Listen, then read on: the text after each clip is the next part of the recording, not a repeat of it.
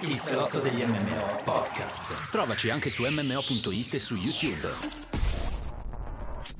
Uè, buonasera cari massivi e massive, benvenuti o bentornati alla nuova puntata del salotto degli MMO. Ma stasera con una grande sorpresa, ebbene sì, perché il buon Askzor ci ha mollato, ci ha mollato, mannaggia ad Askzor, eh, a causa di impegni, casini, insomma, non, stasera non poteva esserci, vi saluta tutti col cuore, ma eh, ci ha abbandonati. E quindi come faremo? Stasera siamo, siamo orfani del buon Askzor che ricorderemo con, con, grande affetto e con grande nostalgia. Non vi preoccupate, non è morto, tornerà molto presto ad allietare le nostre serate, i nostri salotti. Ma stasera va così, però non sono solo, perché? Perché ho chiamato niente poco di meno che il community manager di MMO.it, il buon Ray che vedete anche in foto. Buonasera caro Ray, benvenuto. Buonasera a tutti, buonasera, grazie, grazie alla presentazione. Ecco, tra l'altro lo vedete, che, che, uomo, che uomo, guardate che bello, c'è anche la foto, certo, Ray, eh, complimenti che riesce a stare per due ore con la tazza alzata, cioè non ti stanca mai il braccio? No, no, no, è tutta palestra questo. Eh, che, che, uomo. E lui sarà così per due ore, no? Con la, con la, tazza. Un vero uomo, quindi ragazzi, mi raccomando, fate i bravi, date il benvenuto. Noi in realtà abbiamo già fatto una live, un just chatting col buon Ray due settimane fa in occasione dei saldi estivi di Steam, ti ricordi? Che sono tristemente finiti, ma meglio per il nostro portafoglio. Esatto, esatto. Allora, tra l'altro qui tutto, de- de- insomma ragazzi, il bello della diretta, devo modificare un po' di robe, vedo che la chat è troppo grossa e soprattutto si va a sovrapporre ai post umani, quindi adesso la, ecco qui, la abbasso, la impicciolisco un po' e la alzo. Ecco, perfetto. Buonasera. Allora, che si dice ragazzi? Come state? Come state? Comunque non vi preoccupate perché con o senza Askzo, insomma, ci siamo preparati un po' di argomenti e, ehm, e poi soprattutto il buon Askzo diciamo che ormai lo conosciamo abbastanza da poter prevedere la sua opinione. E, e tra l'altro mi ha, mi ha lasciato detto io voglio diventare presidente di MMO.it. Beh, Gozno, guarda, fai la tua offerta e ne parliamo. Se ci offri un milione di dollari, noi siamo a disposizione. No, scherzi a parte. Eh, il buon Askez mi mi ha lasciato detto, ovviamente si scusa, di dispiace di non poter essere presente stasera, ma mi ha, mi ha, detto di informarvi che presto tornerà con un nuovo streaming nostalgia di Daggerfall. Ricordiamo questa grande serie di appuntamenti dedicati a The Elder Scrolls 2 Daggerfall, gioco del 1996 che è stato, diciamo, rimasterizzato, ammodernato con questo remake eh, che è appena uscito, che si chiama Daggerfall Unity e che è disponibile gratis, lo potete scaricare da GOG e, e siccome eh, questa serie sta avendo un grande successo e la cosa ovviamente ci fa un grande piacere, eh, non temete perché appena sarà possibile il buon Askzor tornerà con un'altra grande serata dedicata a Daggerfall. Ma non finisce qui perché insomma nei prossimi giorni abbiamo tanti streaming in tanti contenuti in arrivo, anche se siamo d'estate, insomma sicuramente d'estate c'è meno gente su, su YouTube e soprattutto su Twitch, vero, vero Ray? Sì, stavamo notando prima che i numeri in generale non sono altissimi, però d'altronde anche l'11 luglio ci sta che la gente vada al mare e esca. Sì, sì, eh beh certo, è mai tornato. È risaputo che, è risaputo che d'estate, luglio e agosto Twitch si svuota sempre un po', però noi comunque facciamo il possibile nel nostro piccolo e tra l'altro giusto un anno fa, eh, in temi di anniversario, dato che stavamo parlando di luglio che si svuota sempre, un anno fa c'era l'europeo, c'era la finale degli europei che, che poi per, for- che per, fortuna abbiamo vinto, quindi quello è stato incredibile pensare che sia già passato un anno, eh. Mamma mia. Però... Ora ci sono gli europei femminili. Ecco, però, però un bel ricordo, dai, un bel ricordo, l'estate scorsa, estate magica. Allora, buonasera Apple Reds, visto tutto su YouTube, molto bello. Ah, intendi lo streaming nostalgia di Daggerfall, certo, certo. Allora, ehm, dicevo, comunque non vi preoccupate perché nei prossimi giorni arriveranno tanti contenuti, non solo lo streaming nostalgia di Askzor su Daggerfall, ma eh, sto anche preparando un nuovo stream in nostalgia, ve lo spoiler, vi dico già di cosa si tratta, è un grande gioco del passato che molte persone ricordano con particolare affetto e nostalgia, si tratta di un gioco di guida della Lego, il mitico Lego Racers. Non so se l'avete mai giocato, ragazzi, ma era, era stupendo. E, e, quindi nei prossimi giorni streaming nostalgia dedicato a Lego Racers, un gioco che è uscito addirittura sulla prima PlayStation nel lontano 1999. È proprio il titolo perfetto per per queste serate d'estate, per queste calde serate estive, a ricordare i bei tempi andati con un po' di sana nostalgia. Quindi, bello, tu te lo ricordi, Ray? Madonna, ma sai che mi ricordo ancora tutte le scorciatoie, tutti i circuiti a distanza di, ve- di quanti anni? Non, non voglio- 25 anni. Eh, Sì, 23 anni, sì, al 23, 99, sì, sì. Madonna, non so come mai però. Che, sta- Eh. che stati giocando con quel gioco, madonna. Che roba, che roba, quanti ricordi. Buonasera ragazzi, benvenuti per chi, eh, per chi si chiedesse, per chi si fosse connesso adesso. Stasera il buon Askz purtroppo non c'è, causa impegni di forza maggiore, ma vi saluta, vi abbraccia e vi insulta tutti. Dico vi insulta perché giusto oggi abbiamo pubblicato la, la clip, no, lo short di Askz che dice Cani, cani, dovete reimparare la complessità. Ecco, e quindi appunto sappiate che il buon Askz vi abbraccia e vi insulta tutti. Eh, detto questo... Che si dice? Sì, benvenuti, benvenuti, come state? Allora, e, po- e poi c'è anche Skyrim Together, Ray, che dobbiamo portare. E anche Skyrim Together? Skyrim Together, la mod, eh, questa mod fan-made che è uscita ufficialmente, la versione 1.0. eh, dobbiamo provarla, sono molto curioso di provarla anche per capire se funziona bene o se è super buggata come era la versione alfa. Noi avevamo giocato Skyrim Together, adesso invece la nuova mod, a voler essere precisi, si chiama, si chiama Skyrim Together Reborn. Comunque di fatto è sempre la stessa cosa, una mod che permette di giocare Skyrim in cooperativa con gli amici o addirittura connettendosi a un server. E, quindi lo vogliamo provare e poi, e poi eh, diciamo che io intendo anche riportare un nuovo streaming disagio su un MMO misterioso, ci sto già lavorando, ho già, ho già in mente il prossimo titolo da portare, ma non ve lo dico perché è una sorpresa. Però questo streaming disagio lo faremo solo eh, una volta che abbiamo superato, raggiunto e superato i 100 massivi postumani. Quindi ragazzi, mi raccomando, se ancora non l'avete fatto, ricordatevi di iscrivervi, di followarci qui su Twitch e soprattutto di abbonarvi per supportare il nostro lavoro e per sostenere il progetto editoriale di MMO.it, progetto del tutto indipendente. Time is money, friend. Eccolo, e abbiamo già il primo abbonato che ci ha sentito, ci ha sentito, Erebo si è abbonato, grandissimo, vero massivo postumano, grazie mille. Grandissimo. Ecco, che dici Ray? Grande. E ora siamo arrivati a 100, a 101 parte lo streaming disagio. Esatto, perché io ho detto superare, esatto, ho detto superare i 100 postumani, eh, anche perché l'obiettivo sarebbe arrivare a 200 postumani, no? Chissà se un giorno ci arriveremo, speriamo. Sarebbe bello. Sarebbe bello, dai. Noi, noi ci, ci- ci- proviamo, ce la stiamo tentando tutte. Comunque, buonasera, buonasera.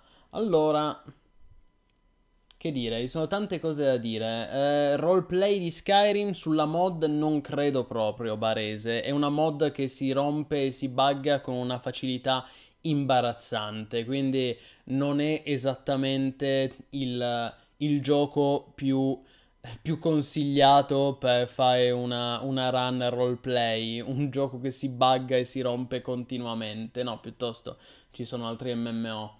Comunque, eh, mettete un avviso sul sito circa la data dello streaming disagio, non me lo voglio proprio perdere. Guarda, Sandro Raz, noi solitamente avvertiamo sempre sui social.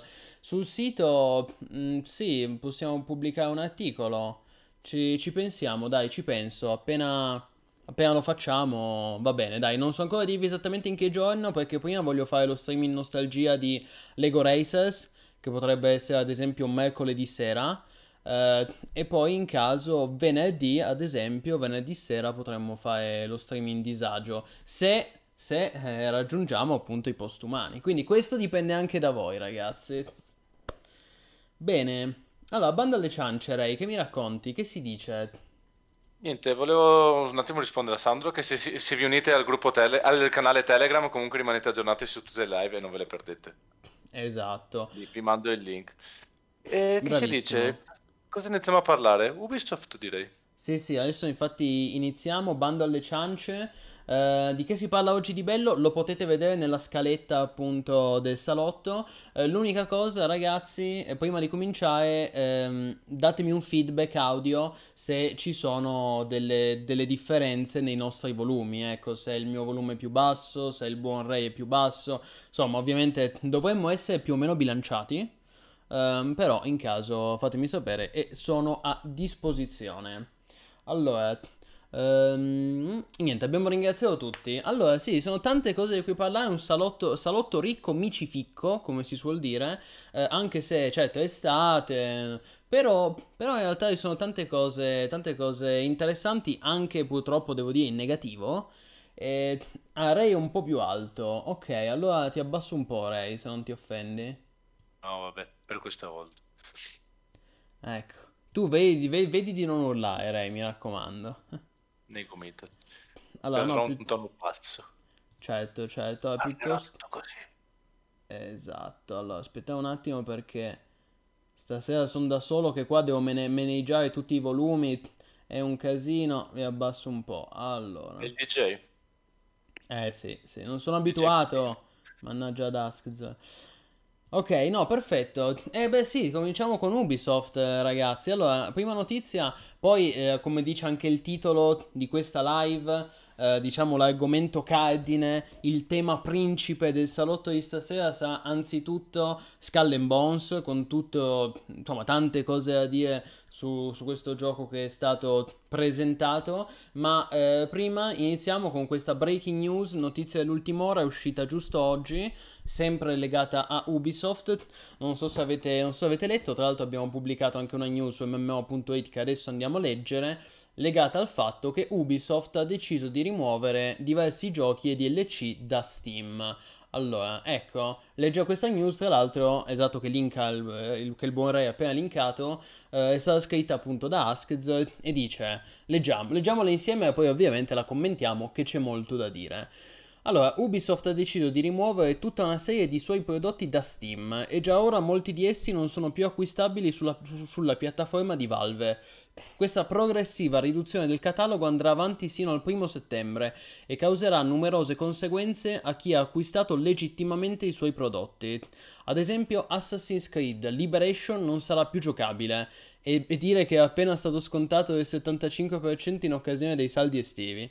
Come, come recita la nota sulla pagina Steam del gioco, infatti, il, pro- il prodotto non sarà più accessibile a partire dal 1 settembre 2022. Per continuare a fruire del titolo bisognerà ricomprarlo sulla piattaforma proprietaria di Ubisoft, cioè Uplay. Non mancano le contraddizioni, lo stesso Liberation pare che rimarrà giocabile solo se acquistato nel bundle di Assassin's Creed 3, in questo modo dovendo comprare un ulteriore gioco. Ma eh, Assassin's Creed Liberation non è l'unico gioco colpito dalla scure di Ubisoft. Per altri 15 giochi in totale e non solo su PC si prevedono limitazioni alle feature o esclusione dal multiplayer o dal collegamento degli account tra Steam e Ubisoft. Vediamo la lista completa.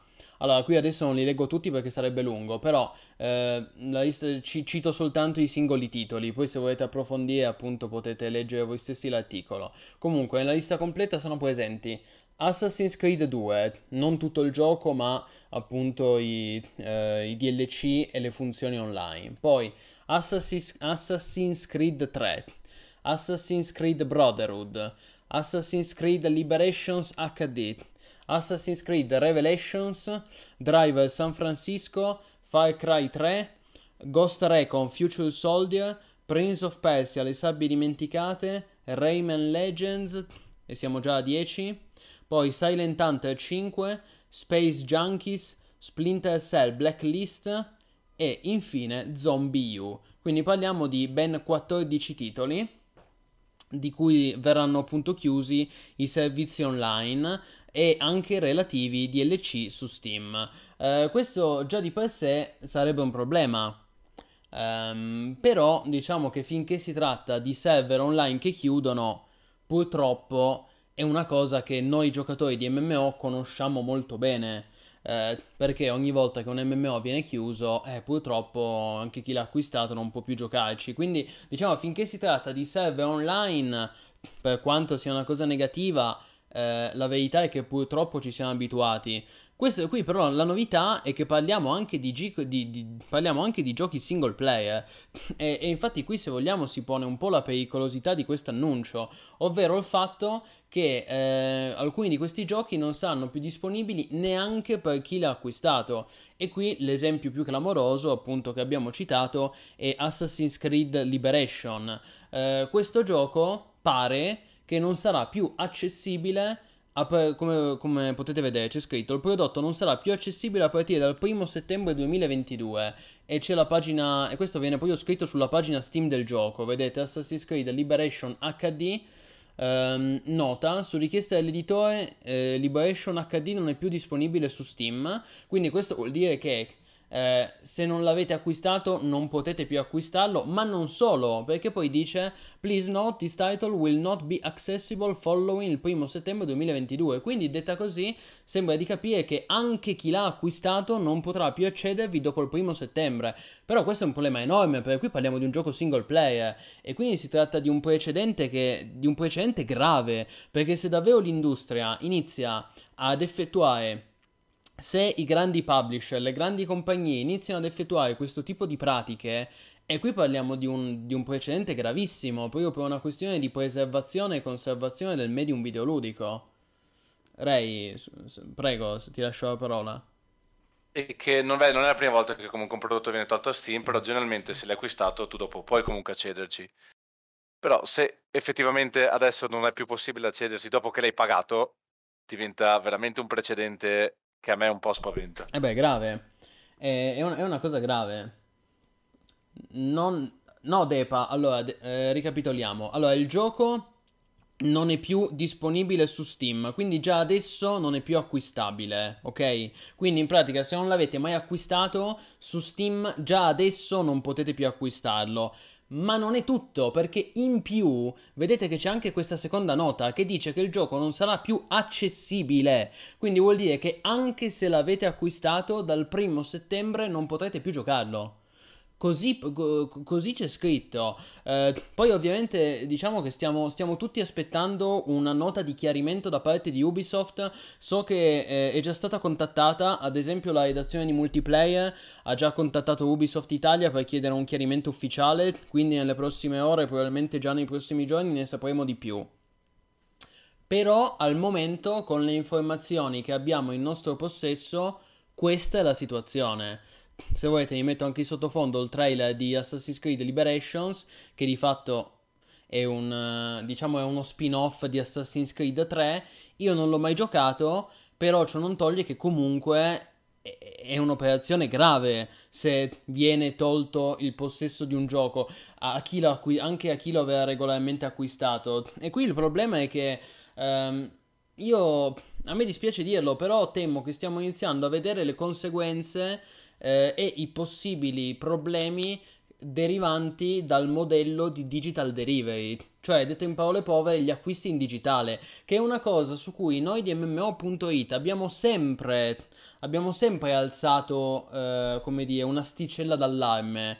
Fin da quando era stata annunciata e presentata per la prima volta Google Stadia, diversi anni fa, due o tre anni fa cos'era? Noi eh, già lì eravamo preoccupati e il buon Askzo ne aveva parlato molto. Infatti, peccato che stasera non c'è. Però, eh, diciamo che mm, eh, io espr- esprimo il suo parere perché ormai conosco, so quello che avrebbe detto Askzo. E beh, Askzo è sempre stato preoccupato da questa, da, da questa formule di giochi acquistati in digitale. Perché qui il problema è che eh, con queste nuove formule di sottoscrizione non si è più proprietari di un bene. Semplicemente si acquista la licenza di un bene, quindi è come eh, nel momento in cui noi acquistiamo un gioco in digitale, è come se acquistassimo il diritto di usarlo. Eh, e quindi in pratica è come se lo stessimo affittando, non è più una proprietà. Invece prima tu acquistavi, che ne so, faccio l'esempio, tu prima acquistavi il gioco, te lo portavi a casa e questo gioco era tuo per sempre, no? Almeno finché non... Almeno finché non si distruggeva il disco, il CD, tra l'altro, manco a farlo apposta ho preso Lego Racers 2, no? Ehm, e adesso invece, intanto qua è finito il trailer, lo rimetto. Invece capite che è un problema. Adesso tu acquisti un gioco in digitale e se poi a Ubisoft gli girano, gli girano i cosiddetti e non solo chiude il gioco, ma no- non lo rende più disponibile, più accessibile, quindi non lo potete più giocare. Questo è un problema gravissimo. Io spero che Ubisoft torni sui propri passi perché altrimenti, eh, oltre ad essere un precedente grave, è una cosa anche pericolosa. Tra l'altro mi sembra anche molto miope come comportamento da parte di Ubisoft, molto stupido perché è una di quelle cose che ti porta una pubblicità negativa devastante. Cioè, Ubisoft in questo momento non ha alcun bisogno di un ulteriore danno d'immagine perché già sta collezionando un fallimento dietro l'altro, un flop dietro l'altro. Infatti, dopo ne parleremo anche di Skull and Bones. Quindi trovo davvero miope il fatto che Ubisoft abbia avuto questa pensata geniale di dire cosa facciamo? Chiudiamo questi giochi vecchi e togliamo, ne togliamo l'accessibilità, la disponibilità anche a chi li ha acquistati. Cioè mi sembra una mossa folle ed è proprio la decisione perfetta per farsi odiare da tutto il pubblico videoludico. Eh. Sì, perché così facendo comunque tu ti fideresti più a comprare un gioco Ubisoft sapendo che prima o poi te lo può togliere da un giorno all'altro. È molto grave. È molto grave. Stai, stai perdendo anche DLC, quindi vuol dire che il contenuto che tu hai pagato in più da avere, questi te li tagliano via anche se è un single player. Certo. Beh, è, una cosa, è una cosa folle totalmente. Sì, che poi tra l'altro eh, è, un, è, anche una mossa molto paraculo da parte di Ubisoft. Perché? Perché in realtà non è che tutti, o meglio, ad esempio, prendiamo come esempio Assassin's Creed Liberation, no? Liberation. Non è che tutte le copie di Assassin's Creed Liberation verranno chiusi, tutti i server di Liberation verranno chiusi. Verranno chiusi solo quelli Steam. Lib- Assassin's Creed Liberation rimarrà comunque disponibile e giocabile su Uplay. Quindi capite che è ancora peggio perché è, un- è, semplicemente una paraculata che Ubisoft ha fatto per spingere gli utenti a passare da Steam a Uplay. Quindi è ancora, più, è ancora più grave perché non è che dici vabbè sono giochi vecchi, quindi dopo vent'anni abbiamo deciso di chiudere i server. No, no, i server rimangono aperti, solo che rimangono aperti solo su Uplay. È proprio una mossa schifosa scusa, perdonate il termine, però quando ci vuole ci vuole. Anche perché tu il gioco l'hai comprato, non è che non l'hai comprato. Mi sembra, e non puoi neanche più trasferirtelo da Steam a Uplay, perché chiudono anche i trasferimenti. Esatto, cioè in pratica dov- dovete, se vorrete giocare ad Assassin's Creed Liberation, che poi per carità non è un giocone, però comunque è una, pe- è una perdita per il medium videoludico se, se viene reso inaccessibile un gioco di questo tipo, di questo calibro. Allora, qui il discorso è che... Um, Oddio, non mi ricordo più cosa volevo dire, però sì, ha qualcosa legato a questo. Eh, è grave, ragazzi. Um, anche perché qui andiamo a perdere. Io adesso ho fatto l'esempio di Assassin's Creed Liberations, però andiamo a perdere anche diversi DLC. Cioè, ad esempio, non saranno più disponibili DLC di Assassin's Creed 3, di Assassin's Creed 2. E io sono molto preoccupato da questa cosa. Perché, ad esempio, mi ricordo che Assassin's Creed 2 aveva un DLC molto bello. Anche se io personalmente non l'ho mai giocato. Però ne ho sempre sentito parlare molto bene di questo DLC di Assassin's Creed 2 chiamato il Falò della Vanità. Non so se tu lo conosci, Ray. Non ho mai giocato di Assassin's Creed, neanche uno. Ah, ok. Um, ok, ok, ci sta. Eh, però io mi ricordo, io non ho, non, ho, non ho giocato i DLC, però non ho sempre sentito parlare bene. So che c'era questo DLC di Assassin's Creed 2, come stavo dicendo, chiamato il Falò delle Vanità, che aggiunge, se non sbaglio, 12 missioni single player. E anche qui i DLC verranno chiusi, quindi i, i, server online e i DLC verranno chiusi e quindi RIP anche lì si, va a perdere, si vanno comunque a perdere dei pezzi di storia. E io trovo, trovo assolutamente folle il fatto che Ubisoft non si renda conto che la strada che ha scelto, il percorso che ha scelto di intraprendere è un percorso proprio sbagliato, sbagliato da un punto di vista della conservazione e della preservazione storica del medium videoludico. Esatto, Aschelada, Aschelada lo conosce e conferma. Molto male, io ad esempio non l'ho mai giocato quel DLC di Assassin's Creed 2 e a questo punto non lo giocherò mai perché è stato chiuso, o meglio, verrà chiuso il primo settembre quindi RIP. È morto per sempre. Ed è una perdita. E mi fa, girare, mi fa girare veramente le scatole. A maggior ragione per chi l'ha acquistato. E... Non lo so, non lo so, qui veramente ci vuole, io spero in un'alzata di scudi da parte della community e del pubblico videoludico, perché veramente, a me dispiace dirlo, ma qui Ubisoft si merita veramente una shitstorm grossa come una casa e si merita che loro cioè si merita un shitstorm talmente grande che li costringano a tornare sui propri passi, a fare marcia indietro e a dire no scusate, eh, il gioco chiudiamo i server online, ma il gioco comunque resterà accessibile per chi l'ha acquistato, perché è, è, è scandaloso il contrario. So capire toglierlo dallo store, che vabbè ci sta nella loro scelta, però se l'ho acquistato non puoi impedirmi di accederci. Esatto, c'è qui una questione anche di EULA, proprio di contratti. Bisognerebbe andarsi a leggere il contratto quando uno aveva acquistato Assassin's Creed Liberations. Io ammetto che non l'ho letto, anche perché eh, l'avvocato qui è Aschezzo e lui è quello laureato in giurisprudenza, non io. Però non ci vuole un genio per dire che è un precedente estremamente pericoloso. E poi, come dice Alberto, è anche una questione di etica.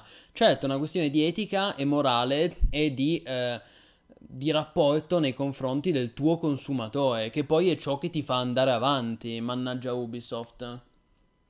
E metti che no, poi iniziano a farlo anche le altre case. Te ti immagini se EA fa lo stesso e tu non puoi più vedere il finale di Mass Effect 3 perché era un DLC? Esatto. Esatto. Cioè, no, no, Nessun rimborso, Barese. Finora non si è parlato di nessun rimborso. Ma allora, se vogliamo, diciamo che giochi usciti da 10 anni ci può anche stare che non ci sia un rimborso. Cioè, ovviamente sarebbe meglio che ci fosse, ok?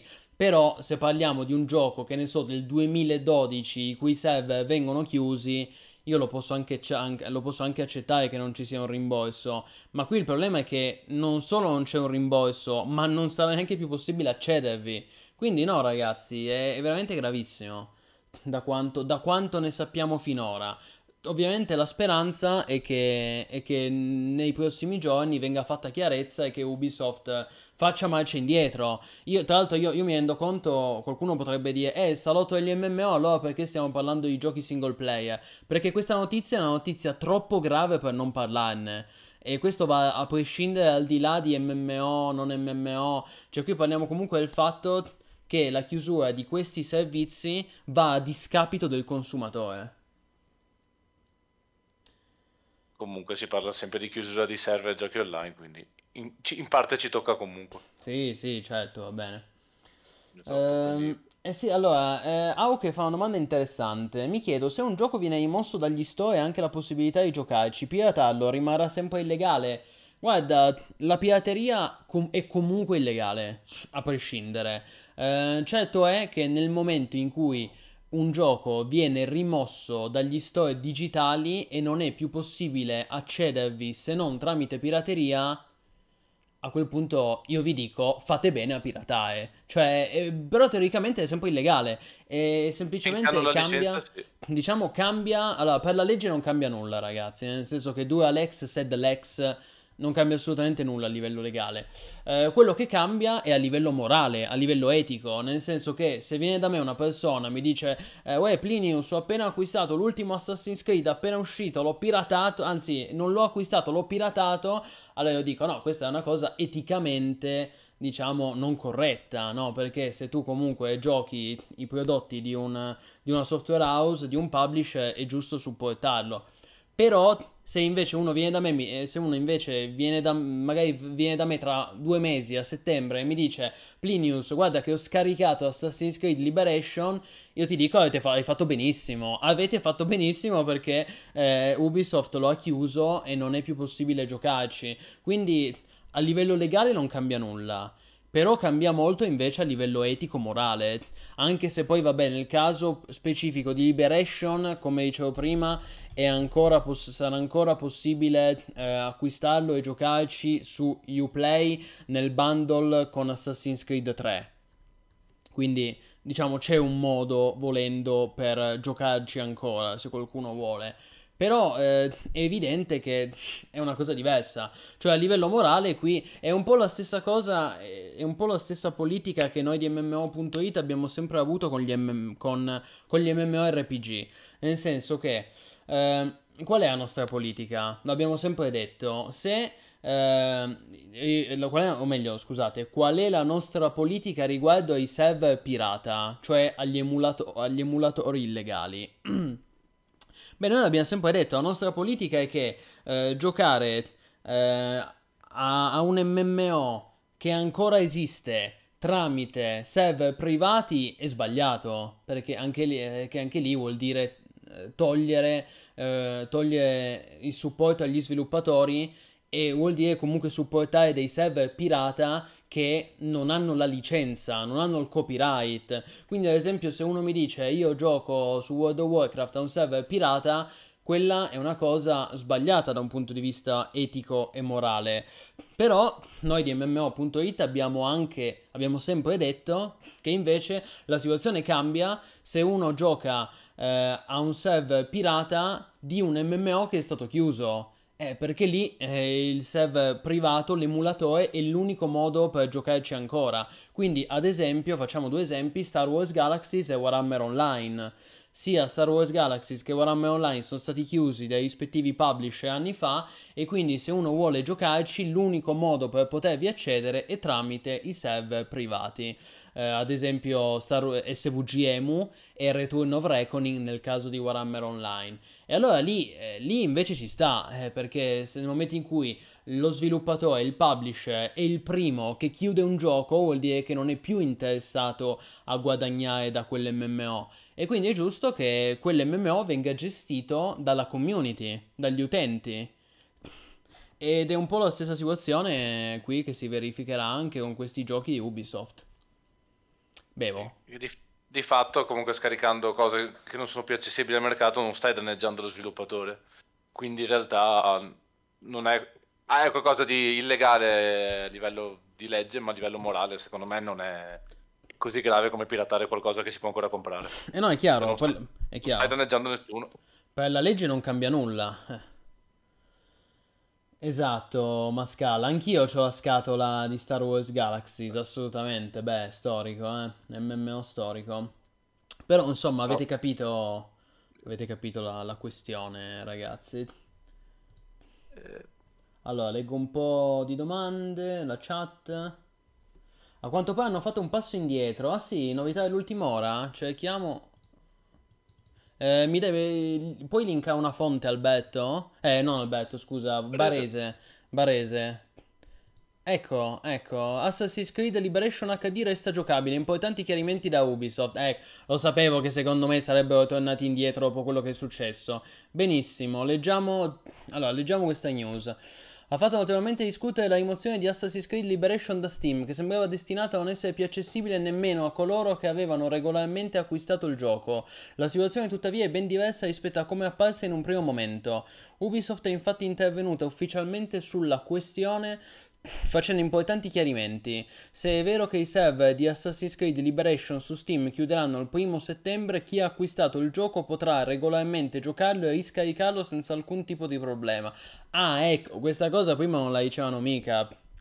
Come specificato dalla compagnia francese in una nota, solo i DLC e le componenti online saranno colpite dalla chiusura dei server. Gli attuali proprietari del gioco saranno ancora in grado di accedervi, giocarlo e riscaricarlo. I nostri team stanno lavorando con i nostri partner per aggiornare queste informazioni su tutti gli store e stanno anche valutando ogni opzione per quei giocatori che verranno colpiti dalla chiusura dei servizi online del gioco. Vabbè, qui una paraculata. Ubisoft Comunque, Ubisoft ha poi concluso sottolineando che è sempre stata nostra intenzione fare tutto ciò che fosse in nostro potere per permettere a questo gioco di rimanere disponibile per i giocatori nelle migliori condizioni. Ed è proprio su questa strada che ci stiamo muovendo. Ciò dovrebbe dunque smorzare la rabbia dei giocatori contro Ubisoft montata nelle ore precedenti, dato che Assassin's Creed Liberation continuerà ad essere giocabile. E ciò dovrebbe riguardare anche gli altri giochi soggetti al provvedimento di Ubisoft quali Silent Hunter 5 e Space Junkies VR. Ok. Allora, se, le cose stanno così, la situazione è già un po' diversa. Io, infatti, l'ho detto subito. Quando abbiamo iniziato a parlare di questo, ho detto: Secondo me, tempo qualche ora e arriverà un chiarimento da parte di Ubisoft perché altrimenti si stanno letteralmente tirando la zappa da soli sui piedi. Cioè, si stanno rovinando in termini di, di immagine e di marketing nei confronti dei consumatori. Quindi, diciamo, per fortuna, almeno. Eh, hanno raddrizzato un po' la rotta. Resta comunque grave, resta comunque grave, però Comunque che comunicazioni di merda che serva un ulteriore comunicato per dire no, no, ma guardate che non cambia quasi niente. esatto. Potevano dirlo subito. Esatto, anche perché... Capisco. Ecco, ecco, l'hanno appena aggiornato, incredibile. Infatti su Steam l'hanno, l'hanno aggiornato adesso la pagina. Incredibile. Allora, adesso dicono... DLC for this product and online elements and features will become unavailable eh, il primo settembre. The base game will continue to be playable. Ma è incredibile, ragazzi. C'è, c'è voluto il chiarimento. Cioè, mamma mia, è veramente un'azienda al- a- allo sbando. Ubisoft, allo sbando. E lo hanno anche reso nuovamente acquistabile. Vabbè, incredibile, ma siamo alle comiche. Cioè, io non ho mai visto una compagnia con le idee più, confu- più confuse di Ubisoft. Mai visto. Eh, o non si aspettavano questa shitstorm, ma come pu- puoi non aspettartela? No, Se ma sei una sicuro. compagnia milionaria, tu paghi analisti di mercato, paghi fior fior di gente e mi fai queste uscite. Vabbè, no- non ho parole. Eh, qui, tradotto in italiano, eh, dice: I DLC per questo prodotto e gli elementi online e le funzionalità online resteranno inaccessibili a partire dal 1 settembre 2022. Il gioco base continuerà ad essere giocabile. Quindi, chiarimento, chiarimento doveroso, eh, tro- ve- veramente assurdo, quasi kafkiano fantoziano, oserei dire, il fatto che sia dovuto arrivare un chiarimento da parte di Ubisoft. Sì, secondo me, secondo me ha raddrizzato il tiro perché inizialmente, cioè, inizi- cioè è palese. Nel primo annuncio loro avevano detto palesemente il gioco non sarà più accessibile dal primo settembre, punto. Quindi è palese che volevano andare in quella direzione. Probabilmente non si aspettavano neanche loro una shitstorm così grave e quindi sono tornati sui loro passi nel giro di poche ore. E addirittura hanno reso il gioco nuovamente acquistabile su Steam, ragazzi. Quindi, però, cioè, veramente facepalm, eh, facepalm qui. Io non, non ho parole. L'altra che hanno, che hanno fatto casino con il reparto comunicazioni, si sono capiti male tra di loro, che è comunque una cosa gravissima. Non lo so, è- io... Qualsiasi punto la guardi è uno schifo. Io non ho parole. Ringrazio Barese che ci ha fornito questa. che mi ha linkato questo chiarimento da parte di Ubisoft. Che effettivamente. Chiarimento che è appena arrivato, giusto? È arrivato un'ora fa. E meno male, meno male, almeno quello. Eh, però, insomma, eh, a dimostrazione del fatto, questo cosa ci insegna? Ci insegna che questi grandi publisher, queste grandi compagnie vanno sempre tenute col fiato sul collo. Cioè bisogna sempre, il pubblico deve essere sempre pronto a, a- a prendere i forconi e a ribellarsi. Perché altrimenti se il pubblico non lo fa, i publisher se ne fottono e credono di poter fare il cazzo che vogliono. Porca miseria. È così che bisogna, questa è la verità, che bisogna ogni volta prendere in mano i forconi e fare una shitstorm, altrimenti Ubisoft o Electronic Arts o Activision Blizzard o chi per loro pensano di poter fare il cazzo che vogliono. E questa è una roba gravissima. Diciamo che su questo dovrebbe, dovrebbe monitorare di più il, il garante, però... Vabbè. Non ho parole, non, non so più cosa dire. non- Mi sembra strano che un'azienda così grande si comporti come se avesse tre dipendenti. Vabbè. Sì, sì, sono d'accordo anch'io che hanno cambiato idea dopo la shitstorm, perché loro da quello che avevano scritto all'inizio era, era palese. Loro hanno proprio detto il gioco non sarà più disponibile neanche per chi l'ha acquistato. Adesso invece hanno cambiato idea, addirittura l'hanno reso nuovamente disponibile, che è proprio una paraculata clamorosa, come dire, ma no, noi ci teniamo ai nostri giochi, e ci teniamo ai nostri clienti talmente tanto che vi rendi che, che potete nuovamente acquistare il nostro gioco, cioè potete di nuovo darci i vostri soldi. È questo che sta dicendo Ubisoft. Potete di nuovo darci i vostri soldi. Incredibile. No, non so che figura ci facciano così. vai. Non so con che coraggio si presentano in questo modo. Cioè, sei una compagnia milionaria, nel- anni nel settore mi fai queste figure. Boh, vabbè. Vorrei conoscere i loro analisti, i loro esperti. E infatti guardate, guardate le recensioni su Steam che sono nel giro di poche ore, sono passate da positive, il 53% di valutazioni positive, che già non è tanto, eh, già non è tanto perché è nella media, ma sono passate dal 53% di valutazioni positive al 12%.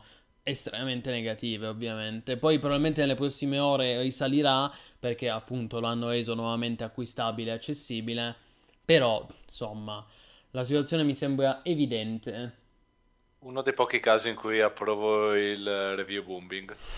No, beh, in questo caso diciamo che ci sono, alcune, ci sono alcuni casi in cui il pubblico deve farsi sentire con tutti gli strumenti che ha a disposizione. Non ultima la- l'arma del portafoglio. Ricordiamo che il portafoglio è, eh, come si vuol dire, votare col portafoglio. Cioè il portafoglio è l'arma più potente che i consumatori e gli utenti hanno a propria disposizione. Ubisoft se n'è accorta, ha sentito puzza di bruciato e ha detto, gli si è cagata sotto, ha detto no, no, allora ve lo rendiamo nuovamente acquistabile. Ecco, però che fatica, che fatica. Però non lo compri nessuno, se posso dire la mia. Certo, no, assolutamente. Comunque, dispiace per gli altri giochi che invece hanno già confermato che i DLC andranno e i servizi online eh, chiuderanno, però vabbè, dai. Comunque, la situazione è questa, direi che possiamo andare avanti, sei d'accordo, Ray? Vai, tanto non è che ci che cambiamo di molto. Non è che ci sempre su. spostiamo di molto, esatto. Sempre di Ubisoft. Stasera, ragazzi, puntatona dedicata a Ubisoft. Poi, se avanza tempo, parliamo anche di qualcos'altro. Però, però diciamo che arriviamo al grosso argomento della, della serata, l'argomento cardine. Prima stavo guardando se, se in chat c'era qualcosa. Ecco, no, giusto questo volevo leggere che è interessante. Ehm, di Tedesco dice: In merito alle versioni digitali, a me fa più impressione l'idea che andrà a morire il collezionismo. Ad oggi ti puoi vantare di una copia fisica di un gioco, ma tra dieci anni le versioni digital dei vecchi giochi come verranno valorizzate? Allora, ehm, guarda Tedesco, per quanto riguarda il collezionismo, sì, è un problema che ci si pone già da tanto. Eh, però io credo che quello che succederà andando avanti nel tempo è che. Eh, Allora, pre- premesso che il digitale, purtroppo, volenti o nolenti, purtroppo per fortuna sarà sempre più preponderante, aumenterà sempre di più. Ehm, però io non credo che le edizioni fisiche se ne andranno del tutto, o meglio, io credo che se ne andranno le edizioni fisiche, quelle standard, cioè le banali edizioni standard con la scatola. eh, secondo me scompariranno anche perché ormai, parliamoci chiaro, ormai non c'è più neanche il CD.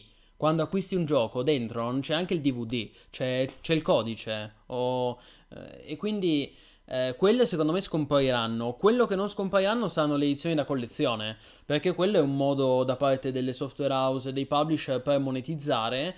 E quindi secondo me nel giro di una decina d'anni, e in parte questa cosa la stiamo già vedendo adesso, eh, secondo me succederà che quando uscirà un gioco ci saranno le edizioni digitali, al 90% saranno edizioni digitali, e poi per i fan più abbonati, più, per i clienti più affezionati, eh, ci saranno le Collector's Edition, che però eh, costano tanto quelle, quindi richiedono un certo esborso monetario. Credo che andrà così. ehm, sì. Mi trovi d'accordo, anche secondo me fanno solo, cioè a questo punto fanno solo collector o comunque edizioni fisiche con Sì. Bonus tipo le Day One Edition. Almeno per PC, forse per console durerà un po' di più, però. Secondo me, secondo me solo collector, cioè nel gi- non dico adesso, eh, però nel giro di 10 Eh. anni secondo me ci saranno di tutto di- solo ci sarà allora, di fisico ci saranno solo le edizioni da collezione e poi sarà tutto digital. Beh, Già adesso comunque per sempre per rispondere a Oak che esistono già le Collect Edition con il codice dentro e non c'è il disco fisico. Sì, sì, ma è già così da anni, ma da anni. Sì. Io credo di avere Aspettate, smirate un attimo, io qui c'ho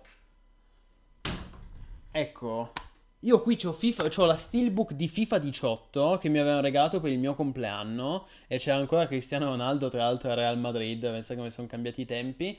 Eh, perché tra l'altro nel 2018, la cosa divertente è che nel 2018 CR7 era già arrivato alla Juve, ma non, non avevano fatto in tempo a, cambia- a cambiare la steelbook. Vabbè, comunque, no, scherzi a parte. Ehm, io eh, dicevo, per il mio compleanno i miei amici mi avevano acquistato FIFA 18, edizione con steelbook, steelbox, come si dice, Ray? Steelbox, Steelbox, Steelbox. E dentro non c'era niente, ma neanche il CD, eh. Sì, lo so che c'era il buco, ma io vi assicuro che qua non c'era il CD, c'era un codice. Quando io l'ho aperto non c'era il CD. E quindi in realtà è così già da anni, raga, stanno andando scomparendo. Per questo io dico che resteranno solo più le, le edizioni da collezione. Sapete, quelle tipo le, le Collector's Edition, quelle grosse così a 150-200 euro. E poi tutto il resto sarà digital.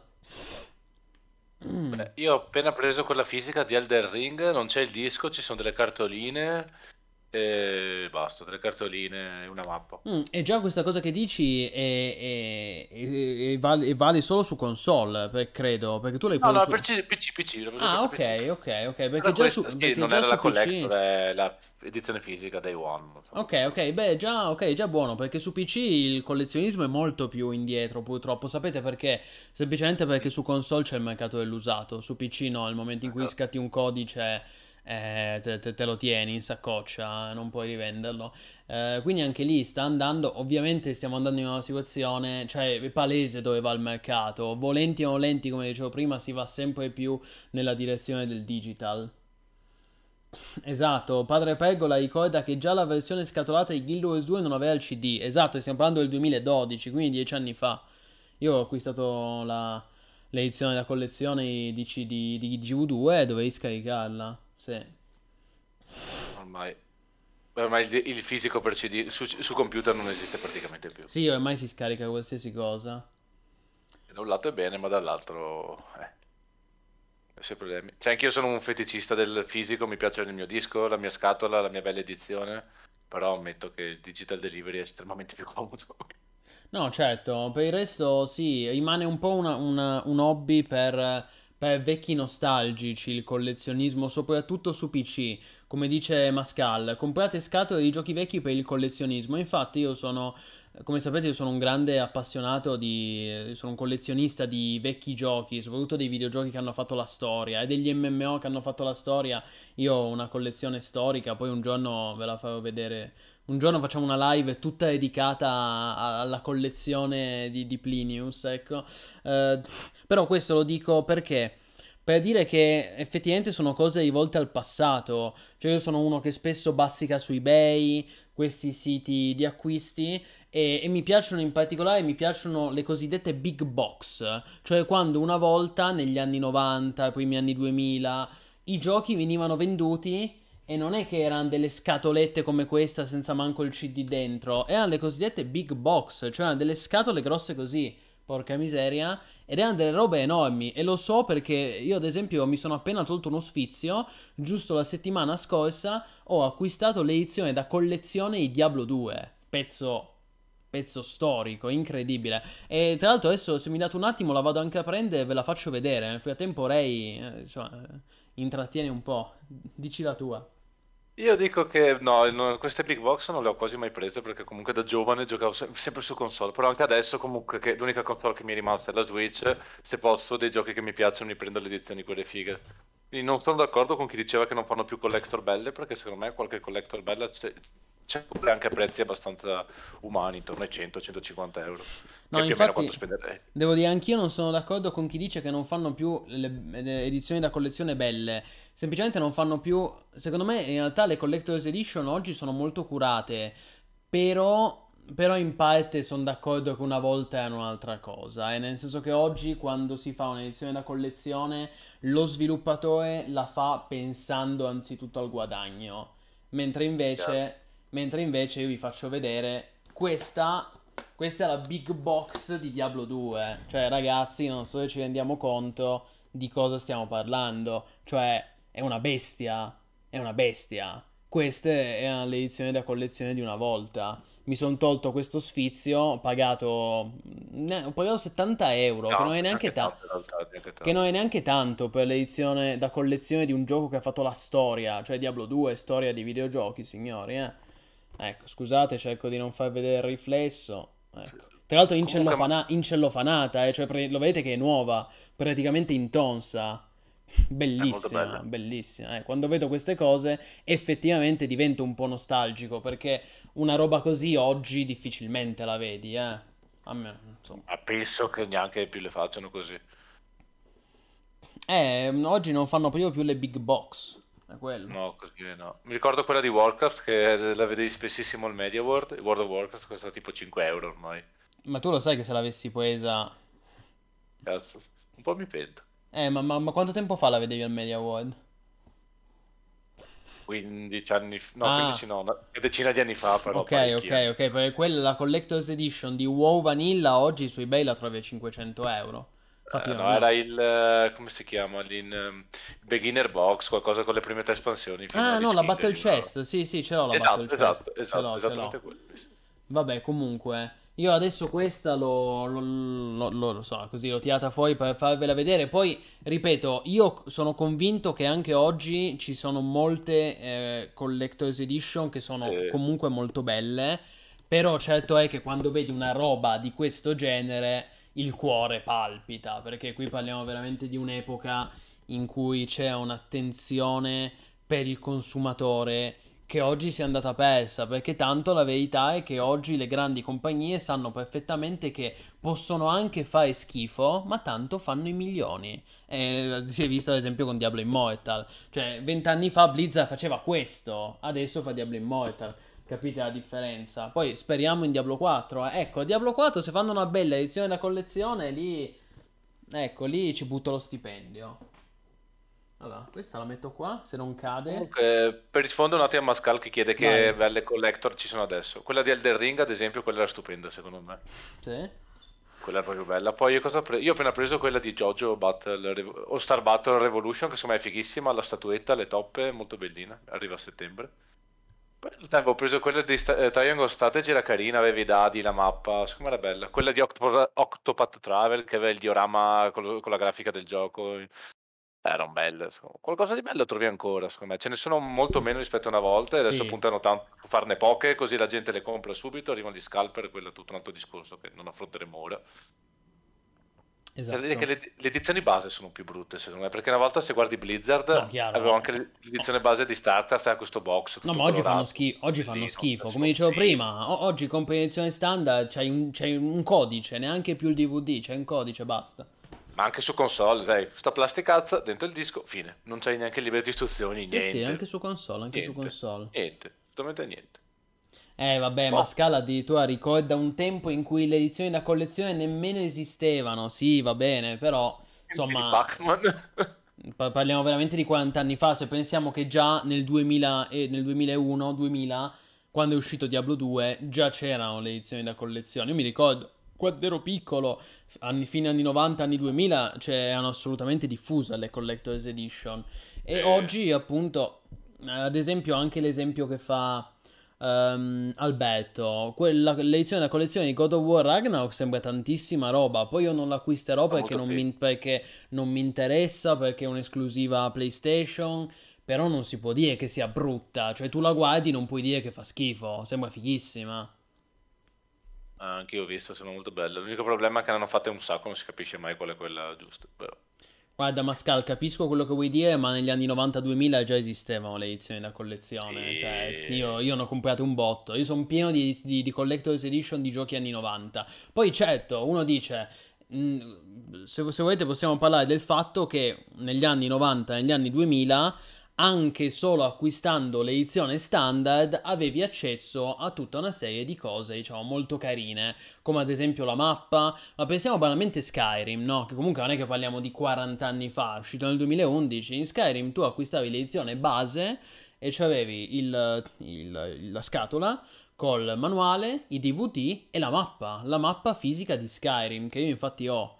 E questa già è una cosa che secondo me non vedremo in The Elder Scrolls 6. Io ve lo dico, spero di sbagliarmi, spero di sbagliarmi, ma, se- ma sono sicuro che The Elder Scrolls 6 quando ci farà la grazia di uscire, col cazzo che Bethesda ci mette la mappa di, di ovunque sarà ambientato di Elder Scrolls 6, ci metterà l'edizione anche lì, il codice e basta, a meno che uno non si acquista l'edizione da collezione che però costerà 200 euro, quindi è un esborso un po' diverso. Ma sai che non lo so, perché per PC, visto che ne fanno pochissime edizioni fisiche, quelle poche fisiche ti fanno, anche quelle base, una mappetta di solito te la mettono. Forse non lo so, potrebbe anche essere una Mm, mappetta scom- in scommettiamo, re- scommettiamo, The Elder Scrolls 6 non avrà la mappa fisica. No, io non mi voglio fidare di Bethesda, non darò tutta questa fiducia a Eh, Bethesda. Cioè, dico, dico l'edizione, le- l'edizione standard, dico. L'edizione standard, secondo me, Bethesda col cappero che ti mette la, la mappa. Poi vediamo. Eh, Oblivion è anche molto bello. Oblivion, Sì, Morrowind. Bellissimi, bellissimi. Persino Daggerfall, che il buon Askez stai giocando in questo periodo. Cioè, rendiamoci conto. E, e quindi niente, dicevo, sono molto contento tra l'altro di questo acquisto. Eh. 70 euro spesi benissimo, un affarone, un affarone. Oggigiorno per l'edizione da collezione di Diablo 2 in tonsa rischi di pagare anche il triplo, eh. Comunque, ne volevo dire che negli anni 90 le, le scatole erano più belle semplicemente perché le grafiche erano più brutte, quindi dovevano mostrare com'era il gioco semplicemente dall'artbook, dalle librette di istruzioni e anche dalla grafica di copertina, perché tu dovevi invogliare la gente a comprarlo e dovevo mostrare la loro idea del gioco, visto che generalmente erano sprite in 2D, almeno nei primissimi anni Certo. 90. Per quello che c'era un'attenzione maggiore al dettaglio, alla libertà di istruzioni, alla scatola bella. Sono cambiati i tempi, non, non vedremo mai più una cosa del genere. Rip, siamo un po' vecchi dentro. Comunque, Auke dice: Immagino Plini con tutte le box delle espansioni di Ultima Online. Ma certo, Auke, più, io, io ho la. Ho l'edizione da collezione di Ultima Online, si chiama Charter Edition ed è un'edizione da collezione che è uscita eh, in numero limitato e infatti mi ho svenato per prenderla. Ovviamente non la presi al day one, perché io nel 1997 quando uscì Ultima Online avevo 5 anni. L'ho presa, poi l'ho recuperata anni dopo su eBay e ho pagato un mutuo. Vabbè, un Eh, mutuo no, Ultima. però insomma. Eh, stavo guardando l'altro giorno le- ul- i giochi Ultima costano un casino. Eh, un sacco di ricerca- sono un sacco ricercati ai collezionisti. eh, beh, gli Ultima sono sto- storia Eh, dei videogiochi. Ultima. Storia dei videogiochi. Come dice Barese, evoluzione. Sì, ma evoluzione che a volte sembra più un'involuzione a certi punti di vista. eh. Era- È proprio Allora. cambiato il modo di fare marketing. Anello chiede se stai giocando a Phasmophobia perché il tuo audio si sente come se fossi nella radio. Forse perché manda un po' di eco, Anello. Nel dubbio, facciamo che quando parla Ray io mi muto, così almeno non c'è il rischio che mandi eco. Sicuramente è colpa mia. Eh, solo scusate, ma questo salotto l'abbiamo preparato all'ultimo perché, come avete visto, è stato questo, questo contrattempo che il buon Askzone non poteva esserci. Comunque, allora volevo leggere un attimo. Scusate se non siamo passati subito all'argomento successivo, ma ho visto che in chat c'erano molte eh, riflessioni interessanti.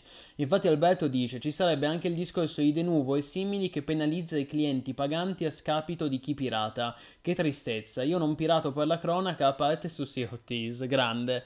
Eh, poi Sea ne parleremo molto presto, guarda. Sì, sì. Sono d'accordo. Allora... eh, scusate. Esatto, infatti ci arriviamo adesso a Skull and Bones, anche da Aok, assolutamente, io ho l'edizione da collezione anche di Dark Age of Camelot, ragazzi, ma stasera non siamo qui per parlare della mia collezione di Collector's Edition, magari faremo una live a parte, perché servono almeno 2-3 ore per, cioè per farvi vedere tutte le edizioni da collezione che io ho, servono almeno 2-3 ore. Eh, però ne parliamo un'altra volta, ecco, beh, Dovresti aprire un museo. Eh, quello appartiene in un museo, direbbe Indiana Jones. Lo farei anche, però, però quanto mi pagano? Perché gratis, eh, con tutto quello che ho pagato, mi devono pagare. No, comunque, vi dirò, ma in realtà non sono tantissime, eh, cioè non pensiate che io abbia centinaia di edizioni da collezione. Io ho preso, io colleziono quelle storiche, cioè quegli MMO che davvero hanno, hanno cambiato il genere. Però non è che ho centinaia di scatole, anche perché purtroppo non avrei lo spazio, non vivo in una villa. Eh, quindi, buonasera Cantos, buonasera a tutti e a chi si è connesso adesso. Benvenuti ragazzi.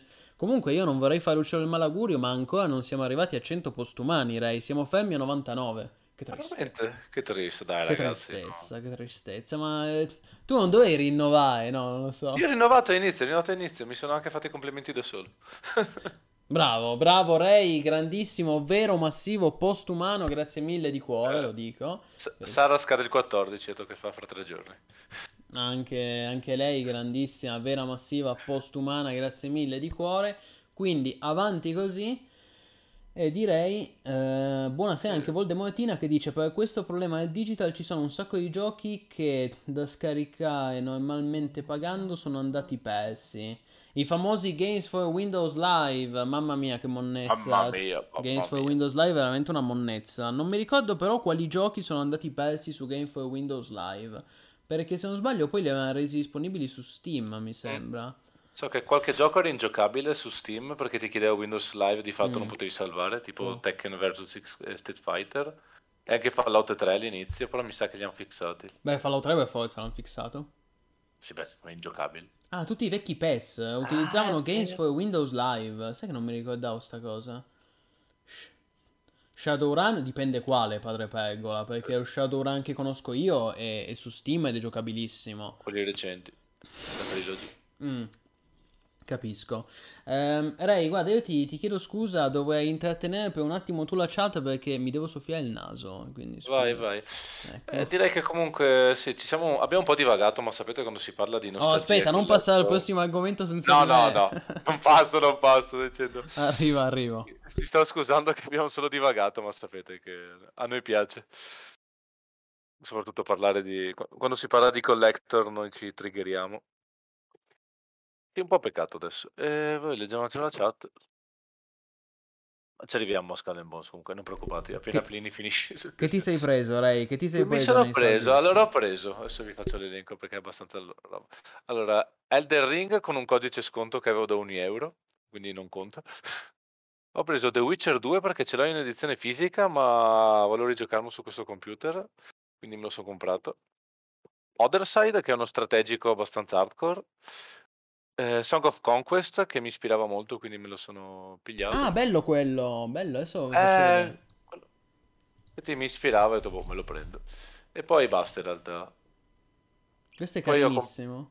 Eh, ho fatto qualche partita, sai che sembra molto molto figo. No, no, è carinissimo. Questo è il successore spirituale di Heroes of Might and Magic. Esatto. Se me lo carica. E poi ho comprato l'ultimo bundle, quello di giugno, di luglio, perdonatemi, che aveva qualche giochetto carino, tipo di Ok. Proprio Galaxy e qualche altra roba.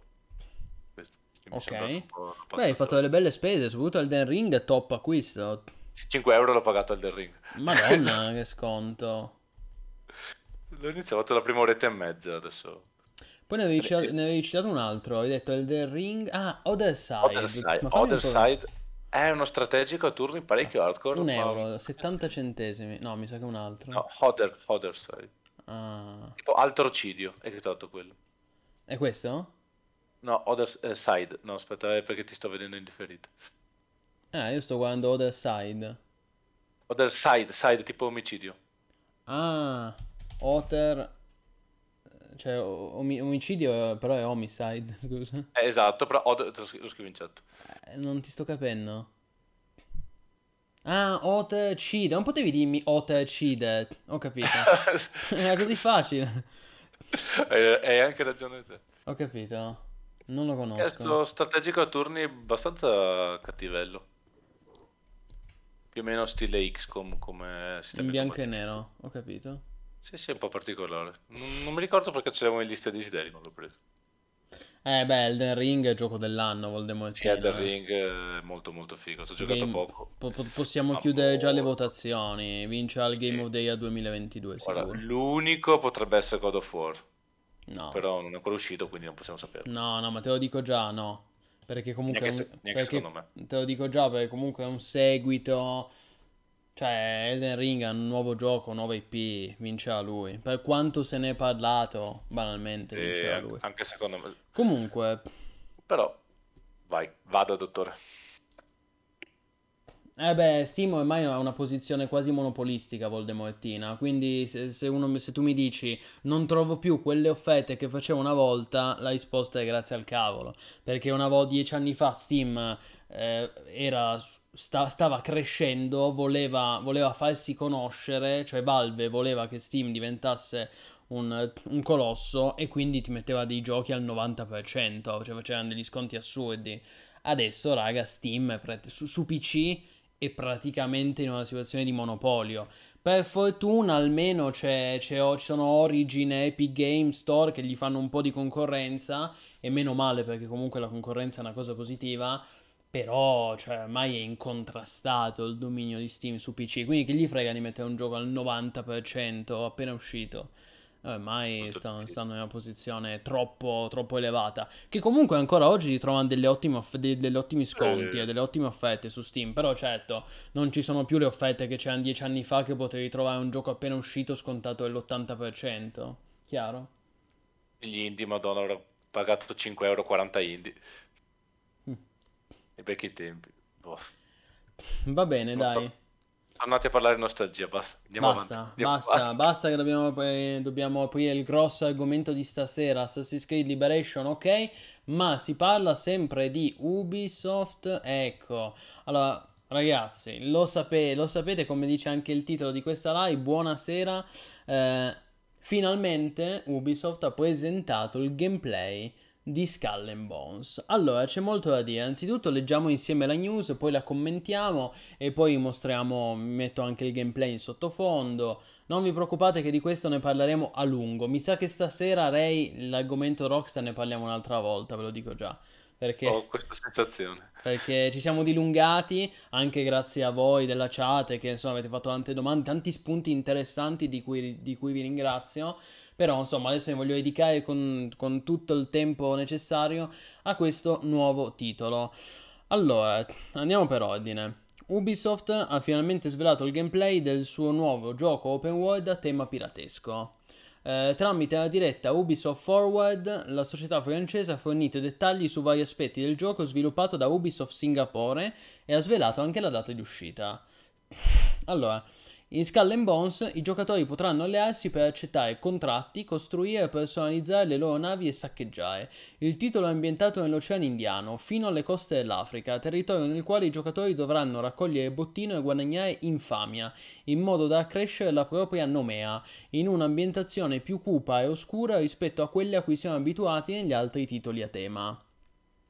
I giocatori potranno decidere se affrontare il gioco in PvE oppure decidere di vivere l'esperienza completa con il PvE PvP su appositi server PvP. È anche possibile registrarsi al programma Insider per avere la possibilità di provare il gioco e fornire feedback agli sviluppatori prima del lancio ufficiale. Tra l'altro io eh, se, se volete joinare il programma Insider vi linko la nostra news e trovate tutti i dettagli. No, mannaggia un attimo che mi si è buggato, mannaggia il ca... Eh, fatto. Ehm, scusate. eh. Ok. Quindi, dicevo, Skull Bones uscirà su PlayStation 5, Xbox Series X ed S PC eh, l'8 novembre 2022. Tra parentesi, su PC sarà disponibile solo via Ubisoft Store ed Epic Game Store e non su Steam, perché sapete che Ubisoft anche, anche qui è masochista e quindi c'è questo pessimo rapporto con Steam, come stavamo dicendo prima, appunto. E quindi i nuovi giochi non li pubblica su Steam, contenti loro, tagliandosi in questo modo tra l'altro una fetta clamorosa di utenti, però contenti loro. Ubisoft promette un supporto post lancio che durerà per anni con tutti gli aggiornamenti che saranno gratuiti. Skull and Bones sarà buy to play e sono disponibili due diverse versioni. La Standard Edition a prezzo di 59,99€ e con dei vari pacchetti, il bonus pre-order, eccetera, eccetera, e la Premium Edition a prezzo di 89,99€, anche questo con vari, eh, con vari bonus. Occhio, parliamo solo di edizioni digitali, eh, qui per, per ricollegarci al discorso di prima. Inoltre il titolo sarà incluso sin dal day one nel programma di abbonamento Ubisoft Plus. Allora, allora adesso vi metto un po' di gameplay. Chi è che stacca? Anello, buonanotte Bello, Anello, no. grazie, grazie per essere passato. Ecco qui, allora vi metto un po' di gameplay. Allora, allora, c'è molto, c'è molto da dire. Ray, parto io e poi ti do la parola. Vai, parti, parti. Che ti sento carico. Sono carico a pallettoni. Intanto sto leggendo anche la chat. Buonasera ragazzi, grandi. Allora, c'è tanto da dire. Anzitutto, è palese che questo gioco, è, eh, questo gioco ha attraversato una fase di development hell, quello che in gergo si chiama development hell, cioè uno sviluppo infernale. Perché? Perché eh, io mi sono anche andato a informarmi, ho fatto un po' di ricerche. Lo sviluppo di Skull and Bones è iniziato nel 2013. Il gioco poi è stato annunciato nel 2017 e infatti vi faccio vedere, noi avevamo pubblicato la news quando era stato annunciato, guardate, ecco, Ubisoft annuncia Skull and Bones, gioco navale multiplayer online. Noi avevamo pubblicato la news il 12 giugno 2017 e, e qui è quando il gioco era stato annunciato per la prima volta e tra l'altro Ubisoft aveva già fatto vedere il gameplay. Quindi c'era già il gameplay e dopo tra l'altro lo analizziamo e lo, parli- lo mostriamo insieme.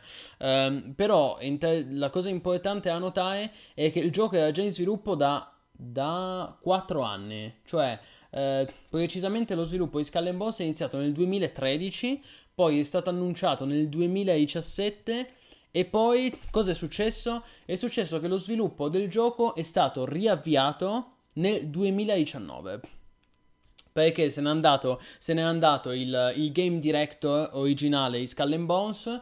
Quindi hanno preso un nuovo game director ed è cambiata completamente la direzione, la visione del gioco.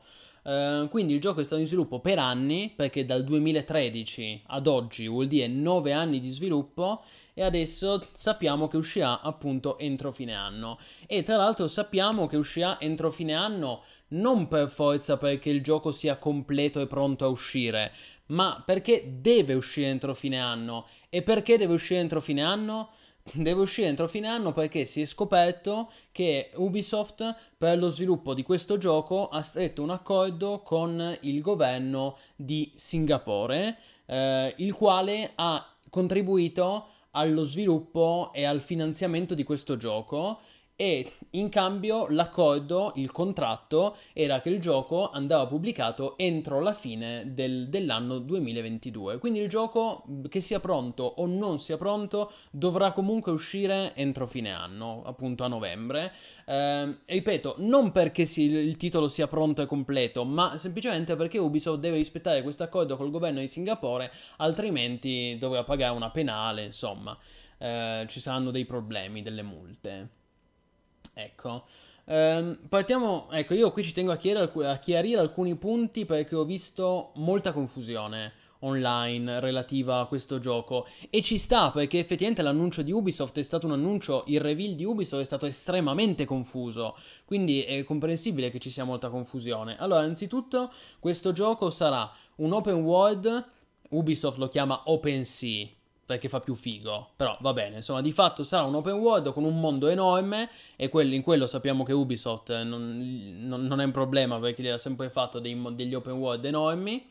Eh, con diciamo tanti con un sacco di quest un sacco di robe da fare un sacco di contenuti ehm, e il gioco sarà always online eh, sarà possibile giocare sarà possibile giocarlo interamente single player cioè, se volete, potrete giocare a tutti i contenuti di Skull Bones anche giocando da soli. Quindi non siete obbligati a gruppare con altri giocatori. Però sappiate comunque che eh, Skull Bones è un gioco always online. Eh, e ha una vocazione prettamente multiplayer. Questa è una cosa che è stata confermata dagli stessi sviluppatori di Ubisoft in un'intervista. Quindi, diciamo, se siete amanti del single player, mm, Soprattutto eh, considerate eh, che c'è una brutta botta, una, una br- un brutto colpo, cioè che questo gioco non ha una campagna strutturata. Skull Bones non avrà una campagna, non c'è una main quest. Quindi Ubisoft ha cercato di venderlo come un sandbox in cui potrai esplorare, vivere la, la tua vita da pirata e poi ha anche detto in Skull and Bones eh, se, se, il giocatore si crea la propria storia, cioè tu ti crei la tua storia, che è un modo molto paraculo per dire non sappiamo esattamente cosa, co- non sappiamo esattamente co- quali contenuti mettere, non c'è una main quest e quindi diciamo che il giocatore si crea la sua storia che fa figo, no?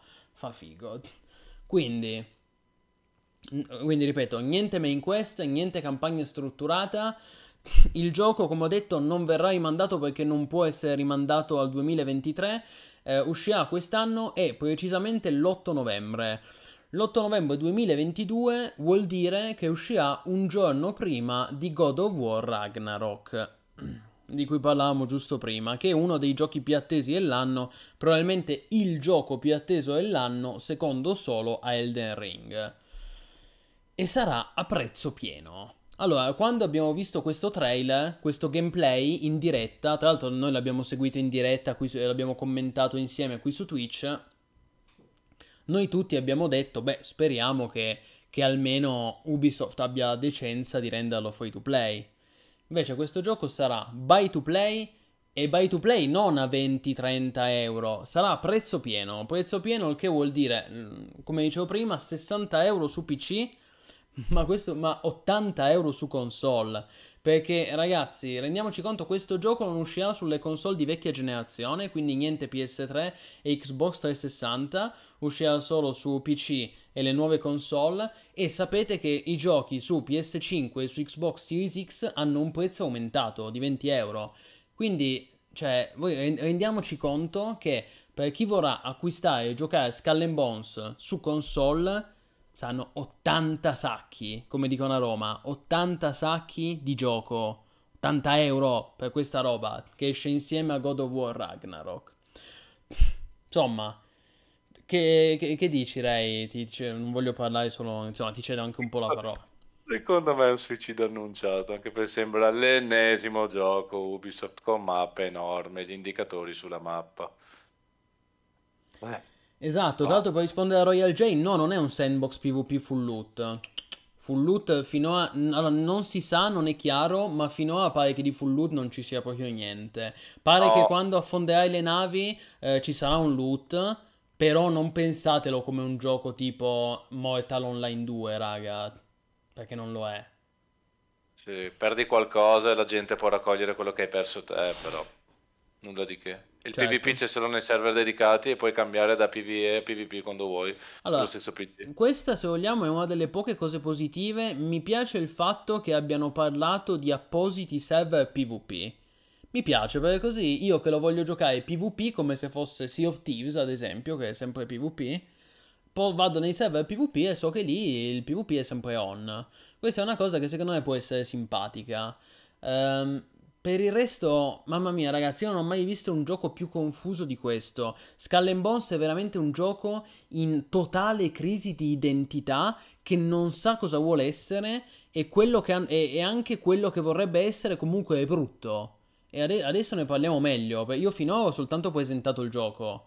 Ma adesso, adesso, lo andiamo ad analizzare per bene. A parte il fatto che voi mi dovete spiegare cos'è, cos'è sta merdata. Cos'è sta roba. Quest, eh, mi fanno vedere questa roccia che fisicamente non, non, non, potrebbe mai stare in piedi. Vabbè. E già cercano lì, dicono, eh ma il nostro è un gioco piratesco maturo. È un gioco per vei uomini. E già mi metti sta roba. Ma vabbè. Comunque.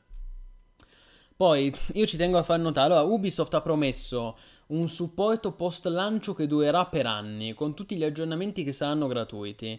Allora, questa è una cosa molto bella sulla carta, però eh, io dico, rendiamoci conto del fatto che se questo gioco flopperà, e io credo che flopperà, Ubisoft ci mette un attimo a chiudere il supporto per Skull and Bones, come ha già fatto con Hyperscape, come ha già fatto con decine di altri titoli, e noi lo sappiamo benissimo perché sono cose che sono già successe. Vero Ray, ti ricordi quanti giochi ha chiuso Ubisoft? Madonna, eh, Skype è l'ultimo che hai appena citato. Ma okay. sì, ma, appena, ma, adesso sta anche chiudendo. Ha appena annunciato che chiuderà 90 più giochi. Appena un gioco va male, pam, tagli i certo, server e, e, quello di cui abbiamo parlato prima, infatti. Infatti, certo. tra l'altro, siamo, stiamo, cioè, vedi che alla fine par- gira e rigira ritorni sempre su Ubisoft che è inaffidabile. Cioè, raga, la cosa incredibile è che qua io ci vedo una presa per il culo lontano un miglio, perché Ubisoft ci promette un supporto post lancio che durerà anni, ma è lo stesso publisher che ha appena annunciato la chiusura di 90 giochi. Cioè, ma allora capite che qui è una presa per il culo, perché se il gioco flopperà, nel senso che andrà male, avrà meno giocatori di quanto previsto da Ubisoft, ci mette un attimo a chiudere il supporto. E chi, la- e chi ha comprato il gioco se la prende in saccoccia. Intanto eh, eh ringraziamo Spite54 che si è abbonato, grandissimo, vero massivo postumano, grazie mille di cuore. Grande, sei un grande. Numero 100 tra l'altro. E andiamo, benissimo, grande notizia. Allora adesso ragazzi mi dovete dare un attimo perché devo spostare più a sinistra. Devo spostare più a sinistra il numero dei postumani. Ma tra l'altro tu hai presente un gioco che è stato in development L e non ha mai avuto ed è uscito bene. Eh, esatto. Infatti, eh. Qui, c'è l'altro, qui c'è l'altro discorso di cui volevo parlare. Allora, ci sono molte cose da dire. Ehm...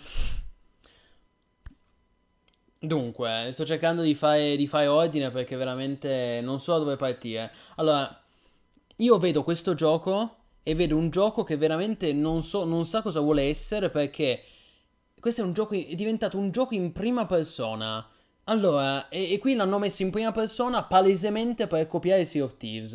Allora, io tra l'altro ho letto in giro su, online, ho letto che eh, Skull Bones è diventato uguale a Sea of Thieves. Allora, raga, chi dice che questo gioco è uguale a Sea of Thieves non conosce bene Sea of Thieves, perché è completamente diverso. Ricordiamo che in Sea of Thieves tu impersoni un personaggio e on- ogni giocatore impersona un PG, quindi sulla nave puoi giocare anche in 3-4 giocatori sulla stessa nave, mentre invece in Skull and Bones ogni giocatore impersona la nave, quindi tu comandi, tut- comandi la tua nave con eh, l'equipaggio di NPC. Quindi ogni giocatore ha la sua nave, come potete vedere da queste immagini, no? Questi qui sono tutti NPC. Uh, e quindi se volete giocare con gli amici, sì, potrete farlo, ma sappiate che ogni giocatore avrà la sua nave. Uh, quindi già solo per questo è profondamente diverso da Sea of Thieves. Poi banalmente, in questo gioco ragazzi non c'è, non c'è tut- manca tutta la parte a terra, manca tutta la parte di esplorazione e di combattimento a terra. L'unica cosa che si potrà fare um, appunto a terra sarà andare negli avamposti, le safe zone. Eh, infatti l'ho fatto vedere prima che il PG va in terza persona, vediamo se riesco a riprendere il momento. Ecco, il personaggio si può muovere in terza persona negli avamposti, che di fatto sono so- degli hub social. Eh, anche qui anche qui a me dà fastidio, io non capisco perché mi mettono che nei, negli hub puoi giocare in terza persona, ma quando sei sulla nave solo in prima persona. Cioè, già qui è un design estremamente confuso. Per come la vedo, sem- per come la vedo io, mi sembra evidente che Ubisoft ha visto il grande successo di Sea of Thieves e ha detto ma copiamo, copiamo eh, una cosa da Sea of Thieves, copiamo la visuale in prima persona. Però poi tutto il resto del gioco non c'entra niente con Sea of Thieves. Eh, è molto più semplificato, è molto più banalizzato. Io. Io non vorrei passare per un hater, perché io questo, questo titolo lo attendevo davvero con grande interesse, in quanto eh, essendo io un appassionato di giochi pirateschi, infatti io Sea of Thieves lo gioco ancora oggi pur con tutti i suoi limiti. Però rendiamoci conto che eh, questo è un progetto che sarà per forza problematico perché ha, cioè in questo gioco l'unica cosa che si può fare è andare in giro per mare, mh, mm, sparare, mm, cercare tesori in mare anche qui. Eh, si potranno combattere contro altre navi, sia navi di player che navi di NPC. Si potrà saltare qualche forte, qualche fortezza eh, sulla costa e basta. Poi cos'altro si può fare, Ray? Tu l'hai capito? Sai che, sai che, ti giuro, oggi mi sono riguardato il trailer 3-4 volte, ho cercato articoli, non ho capito una minchia di cosa si può fare. Buonasera a chi si è connesso intanto, buonasera, buonasera benvenuto. No, infatti Sea of è completamente diverso, raga, completamente. In Sea of puoi scendere in, in Sea of puoi scendere da, dalle navi, puoi esplorare le isole, puoi andare sott'acqua, cioè è un vero sandbox Sea of Thieves. Tra l'altro ricordiamo che eh, Sea of Thieves ormai ha 4 anni di aggiornamenti alle spalle e, e, e adesso ha anche una, una, main quest, cioè in Sea of Thieves c'è una campagna. Quindi veramente questo gioco Skull and Bones va a uscire in un periodo infelice con una concorrenza che è estremamente agguerrita. E poi guardate che brutta questa roba! Cioè ve lo, faccio, ve lo sto facendo vedere a schermo.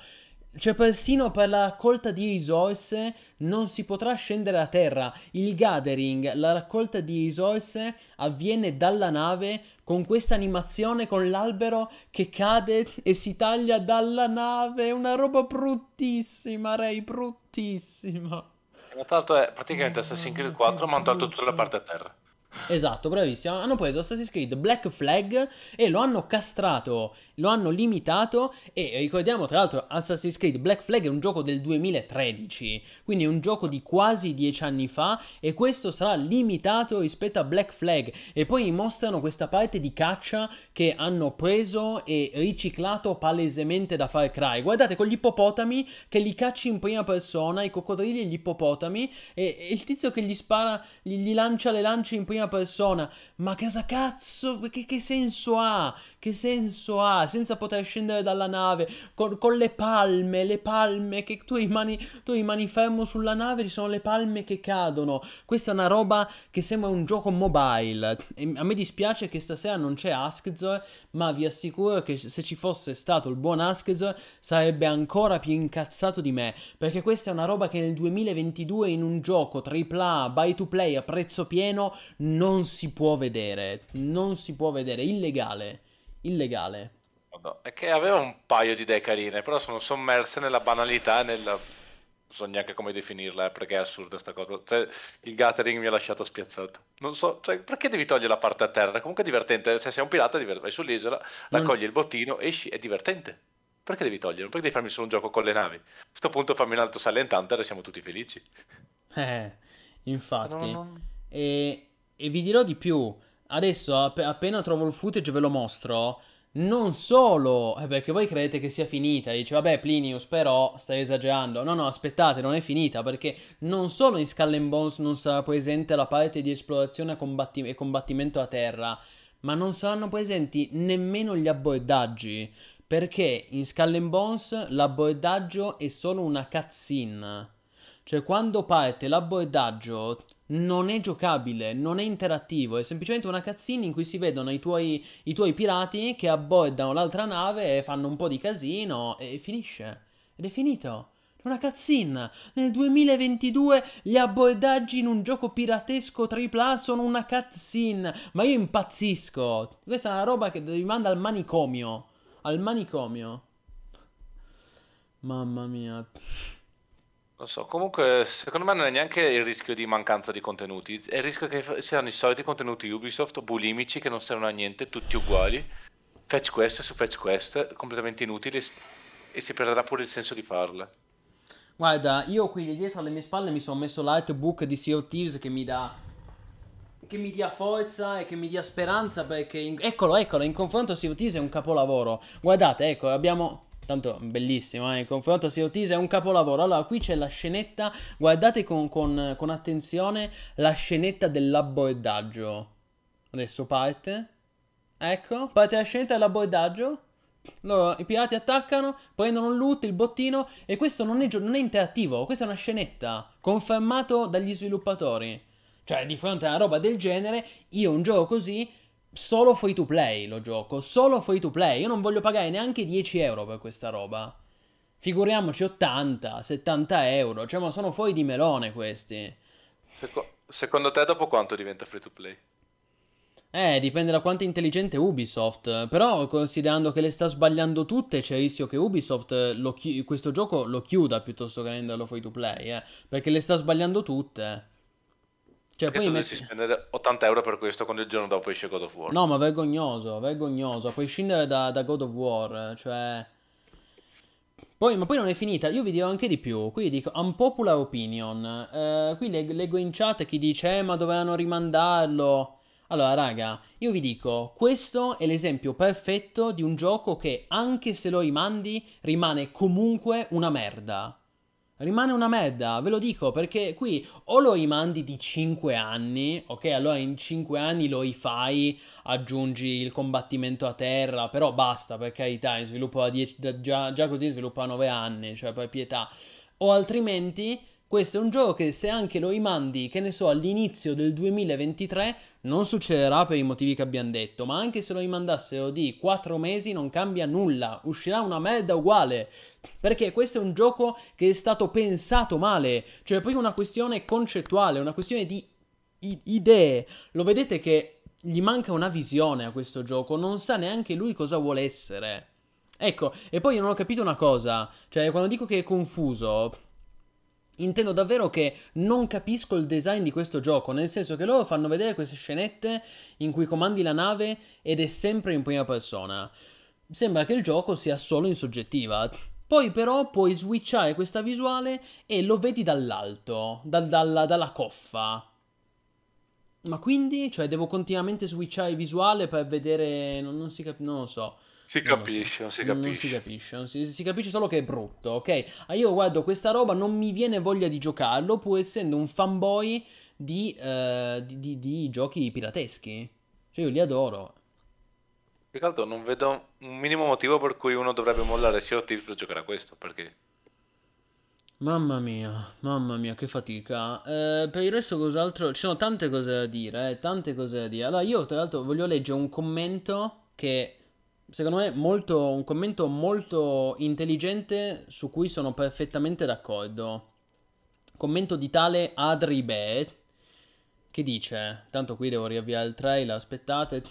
Dice, ma esattamente a che cosa serve questo gioco? È uno spreco di soldi e di tempo per noi e per gli sviluppatori. Praticamente tutto ciò che si è, che si è visto era già presente in Black Flag, ma lì avevi anche una trama principale, combattimenti corpo a corpo, arrembaggio e città e isole da esplorare a piedi. Praticamente qui si fa solo la parte noiosa, si potenzia la nave e si raccolgono materiali, si combattono le altre navi e non puoi nemmeno fare la cosa più figa, ovvero l'abbordaggio. E come se non bastasse lo fai uscire un giorno prima di God of War Ragnarok, praticamente un suicidio annunciato. Non mi sorprenderei se dopo qualche mese venisse annunciato, viene annunciato il flop e la chiusura dei server. Ubisoft veramente imbarazzante. Io sono perfettamente d'accordo con questo commento di, di A3B. Non ho parole.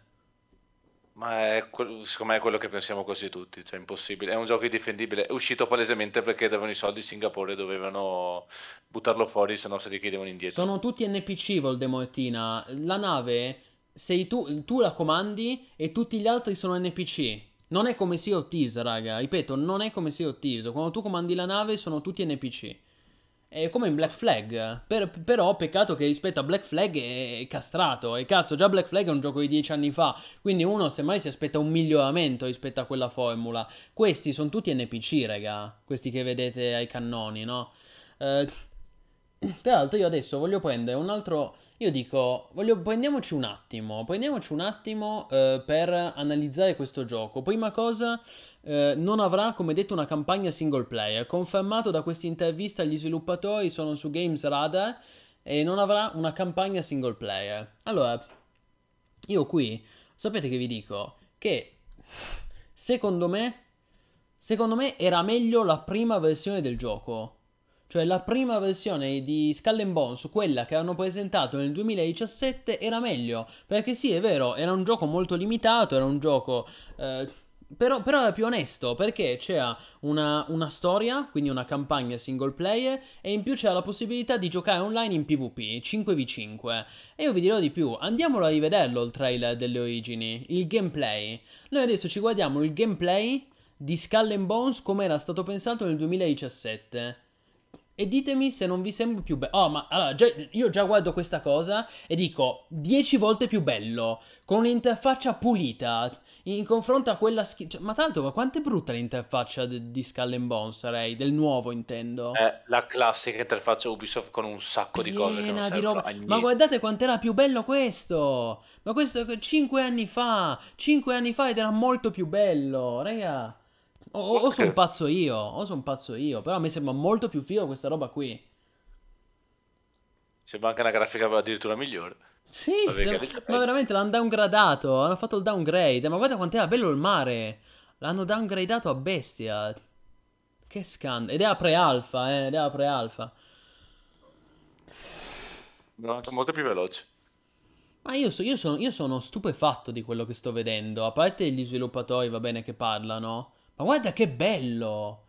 Raga, cioè, ma non vi sembra, non vi viene più voglia di giocare allo Skull and Bones del 2017 rispetto a quello che abbiamo visto adesso? Con tutte queste icone non si capisce niente.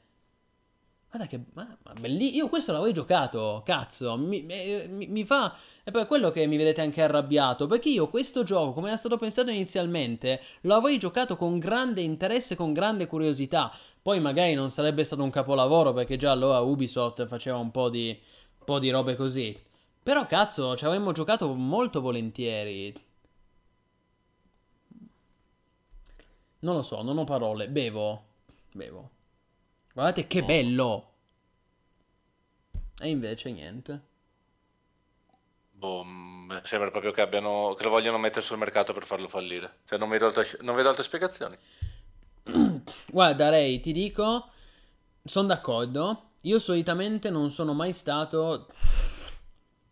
Voi mi, conosce- mi, conoscete, ragazzi. Io solitamente non sono mai un complottista, uno che, uno che pensa male. Però qui veramente mi viene da, da, pensare al complotto, cioè mi viene, pensare, mi viene da pensare al fatto che Ubisoft stessa si è resa perfettamente conto che questo gioco è, inad- è indecente, come l'hanno presentato, che non può uscire a fine anno in buone condizioni e quindi hanno detto pubblichiamo l'8 novembre così tutti se lo dimenticheranno nel giro di una settimana e almeno limitiamo al minimo, minimizziamo le perdite con, con, con God of War Ragnarok.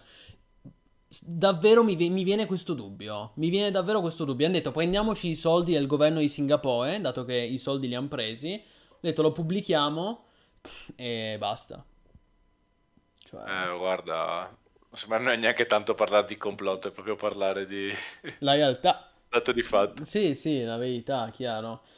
Alessandro dice: Il primo trailer serviva a raccogliere denaro dagli investitori. Certi progetti sono fatti per raccogliere liquidità e non per creare valori. Dovrebbero fare un'inchiesta a riguardo. Sì, ma il problema, Alessandro, è che qui, capisci, non si può neanche dire: Eh, ma Ubisoft ha fatto in, in fretta e furia un gioco per guadagnarci e scappare. Raga, questo gioco è in sviluppo da 10 anni, 9 anni, al 2013. Secondo, secondo alcune fonti eh, interne a Ubisoft è costato centinaia di milioni di dollari questo progetto. Perché? Perché in sviluppo a 9 anni. Voi immaginate. Io adesso non so esattamente quanti developer siano al lavoro su Skull and Bones, ma voi immaginate, non so, 100 sviluppatori? Perché comunque è un AAA, raga. Allora, voi immaginate 100 sviluppatori al lavoro su Skull and Bones per 10 anni. Cioè, ma, ma, ci credo, ma per forza questo gioco gli è, gli è, costato una barca di soldi. Sicuramente non potranno mai rientrare dalla spesa. E quindi avranno preso i soldi del, del governo di Singapore, lo pubblicano e cercano di, di, limitare le perdite. Secondo me questo è ciò che intende fare Ubisoft, limitare le perdite.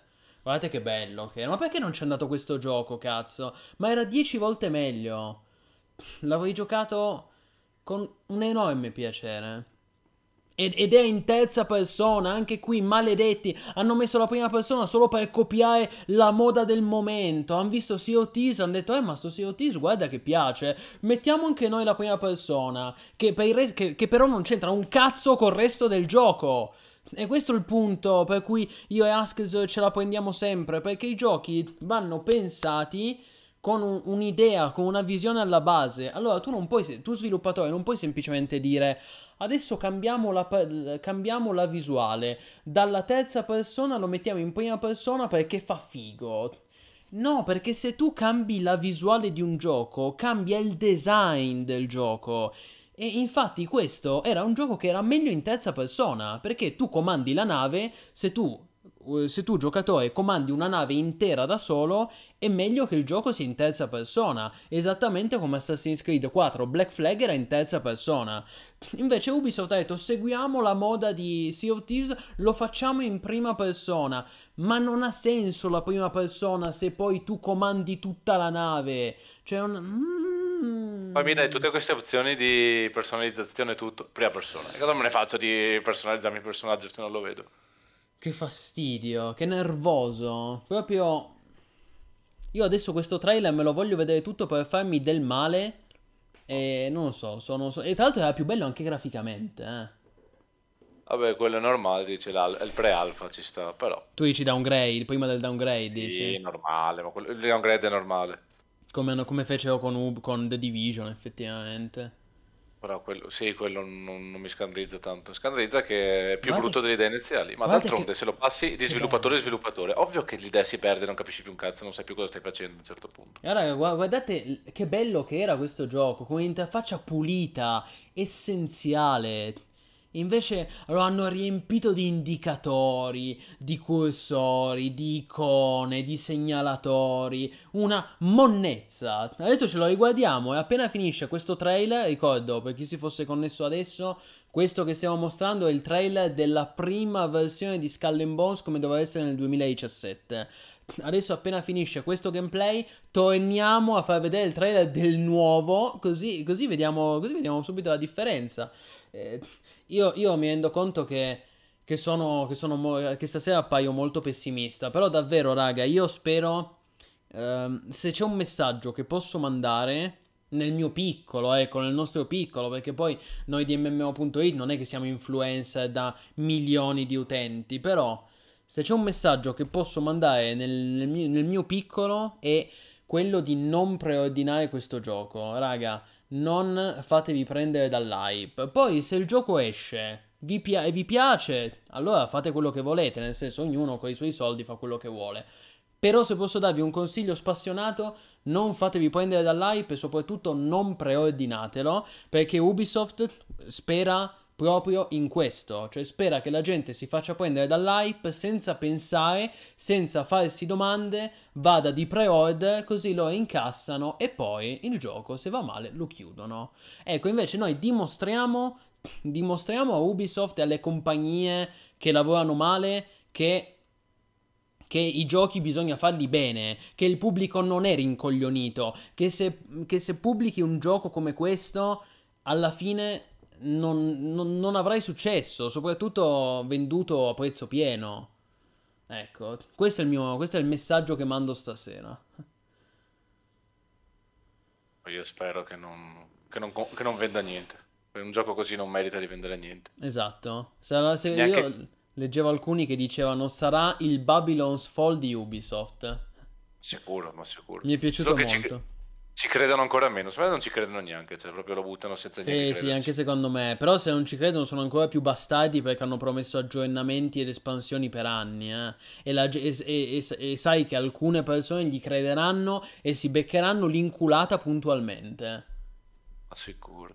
Allora, io dico adesso, adesso che è finito questo trailer, ricordo questo trailer del 12 giugno 2017, eh, quindi che non si dica Plinius ha cambiato la data, no, no, 12 giugno 2017. Adesso noi ci riguardiamo il trailer di invece quello appena uscito, ecco.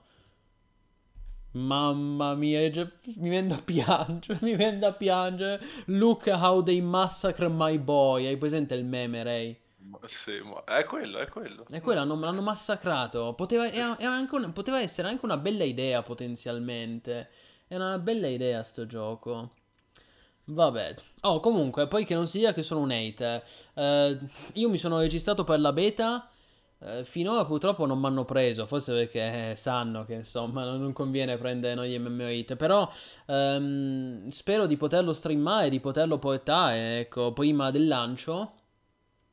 E poi comunque dico una cosa positiva di questo gioco è che sarà interamente crossplay, quindi almeno se avete degli amici su, su console potrete, potrete giocarlo insieme su PC, Xbox Series X, PlayStation 5, eh, Stadia, Luna, eccetera, eccetera. Però per il resto, cioè gu- guardate quanto è più brutto, è incredibile, io non ho parole. Eh sì, sono stati rimandati sia da Day Before che Starfield. Oddio, Starfield non è un MMO, però comunque è stato, è stato rimandato. Anche Core Punk, che era sviluppato da developer ucraini, poveretti. Non, non parliamo di Dead Before, per favore, che sennò... Ne parleremo molto presto, Rai, non ti preoccupare. Se no... Vabbè. Ah, No, io poi- boh. Guardate che brutto, guardate che brutto. sem- col, col tizio che ti dà le testate, dai, ma che tristezza. E poi eh, tu credi, Ray, che abbiamo finito di parlare di Skull and Bones, ma eh, non abbiamo finito. Se finirà mai. Anche perché io adesso voglio, voglio mostrarvi un'altra parte del gioco. Insomma, questo trailer inguardabile, ma non è finita.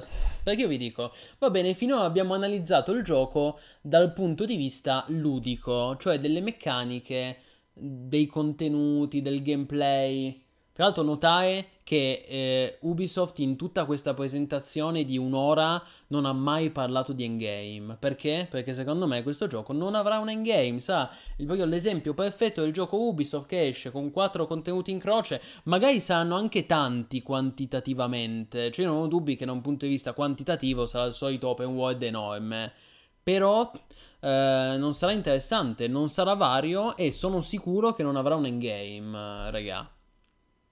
Cioè, l'endgame sarà salta la fortezza. Ok, lo fai una volta e poi, e poi do- dopo tre giorni che giochi a sto gioco ti sei stufato. Se l'unica cosa che puoi fare è assaltare le fortezze sulla costa e cannoneggiare le altre navi, cioè, ma ti stufi dopo due giorni. Ma sì, sarà quello, potenzia la tua nave il più possibile dove raccogliere tonnellate e tonnellate di materiali, ma sarà una roba noiosissima. Mamma mia, ma è veramente inconcepibile. No, e quello che volevo dirvi è che finora noi abbiamo parlato dell'aspetto ludico, contenutistico, le meccaniche, eccetera. Ma siccome stasera è un salotto dedicato a Ubisoft, in cui parliamo molto di Ubisoft, io vorrei anche, dico, vorrei anche analizzare l'aspetto comunicativo. Dico, analizziamo questo annuncio da un punto di vista, questa presentazione, proprio dal punto di vista della comunicazione. Io intanto qui sto già vedendo queste palme che cadono, mi viene, mi viene un tumore, quindi è meglio che chiuda questo trailer. Adesso vi faccio vedere eh, allora, finora vi ho fatto vedere il, il, gameplay, ok? Però adesso c'è questo video che noi abbiamo seguito in live quando l'hanno presentato, in cui si vedono proprio gli sviluppatori di Ubisoft che giocano al gioco. E secondo me è interessante perché fa capire qual è la mentalità dei developer, cioè come gli stessi sviluppatori di Ubisoft si approcciano al gioco che loro stessi hanno sviluppato. Molto interessante, vediamolo. Sì, tra l'altro assolutamente il video ha un botto di dislike Ecco, questo tra l'altro è, la, questo è il trailer italiano. Perché se andate a vedere il trailer inglese ha molti più dislike. Laddove invece il trailer iniziale, quello che vi ho, fatto, quello che vi ho mostrato prima, il video del, del 2017, era stato molto più apprezzato anche in termini di like e dislike. Eh. Comunque rispetto a questo, che invece guardate che roba. Dicevo, vediamo come gli sviluppatori, come i developer di Ubisoft giocano a Skull and Bones perché sono curioso, no? Ecco qui, abbiamo Alexis Cretton, Senior Community Developer, e Ryan Barnard, Senior Game Director. Quindi ho oh, anche gente importante, eh. qui, qui sta giocando il Senior Game Director di Ubisoft. Allora, questo qui gioca, sì, e lui prende... Stai guardando, Ray? Sì, sì, sono qua. Ovviamente guardo un attimo in differita. Ma sì, sì, non ti preoccupare. Non ti... Eh, lui, c'è lui che va, in... lui va avanti, va indietro, un po' indeciso. Già lo vedi che è un po' indeciso, no? Boh. Con queste animazioni legnosissime. Poi lui cammina. Intanto io bevo.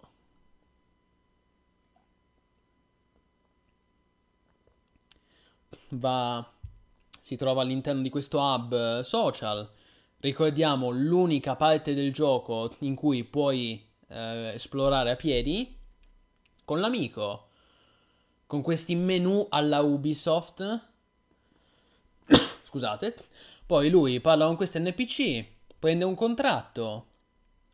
Mm.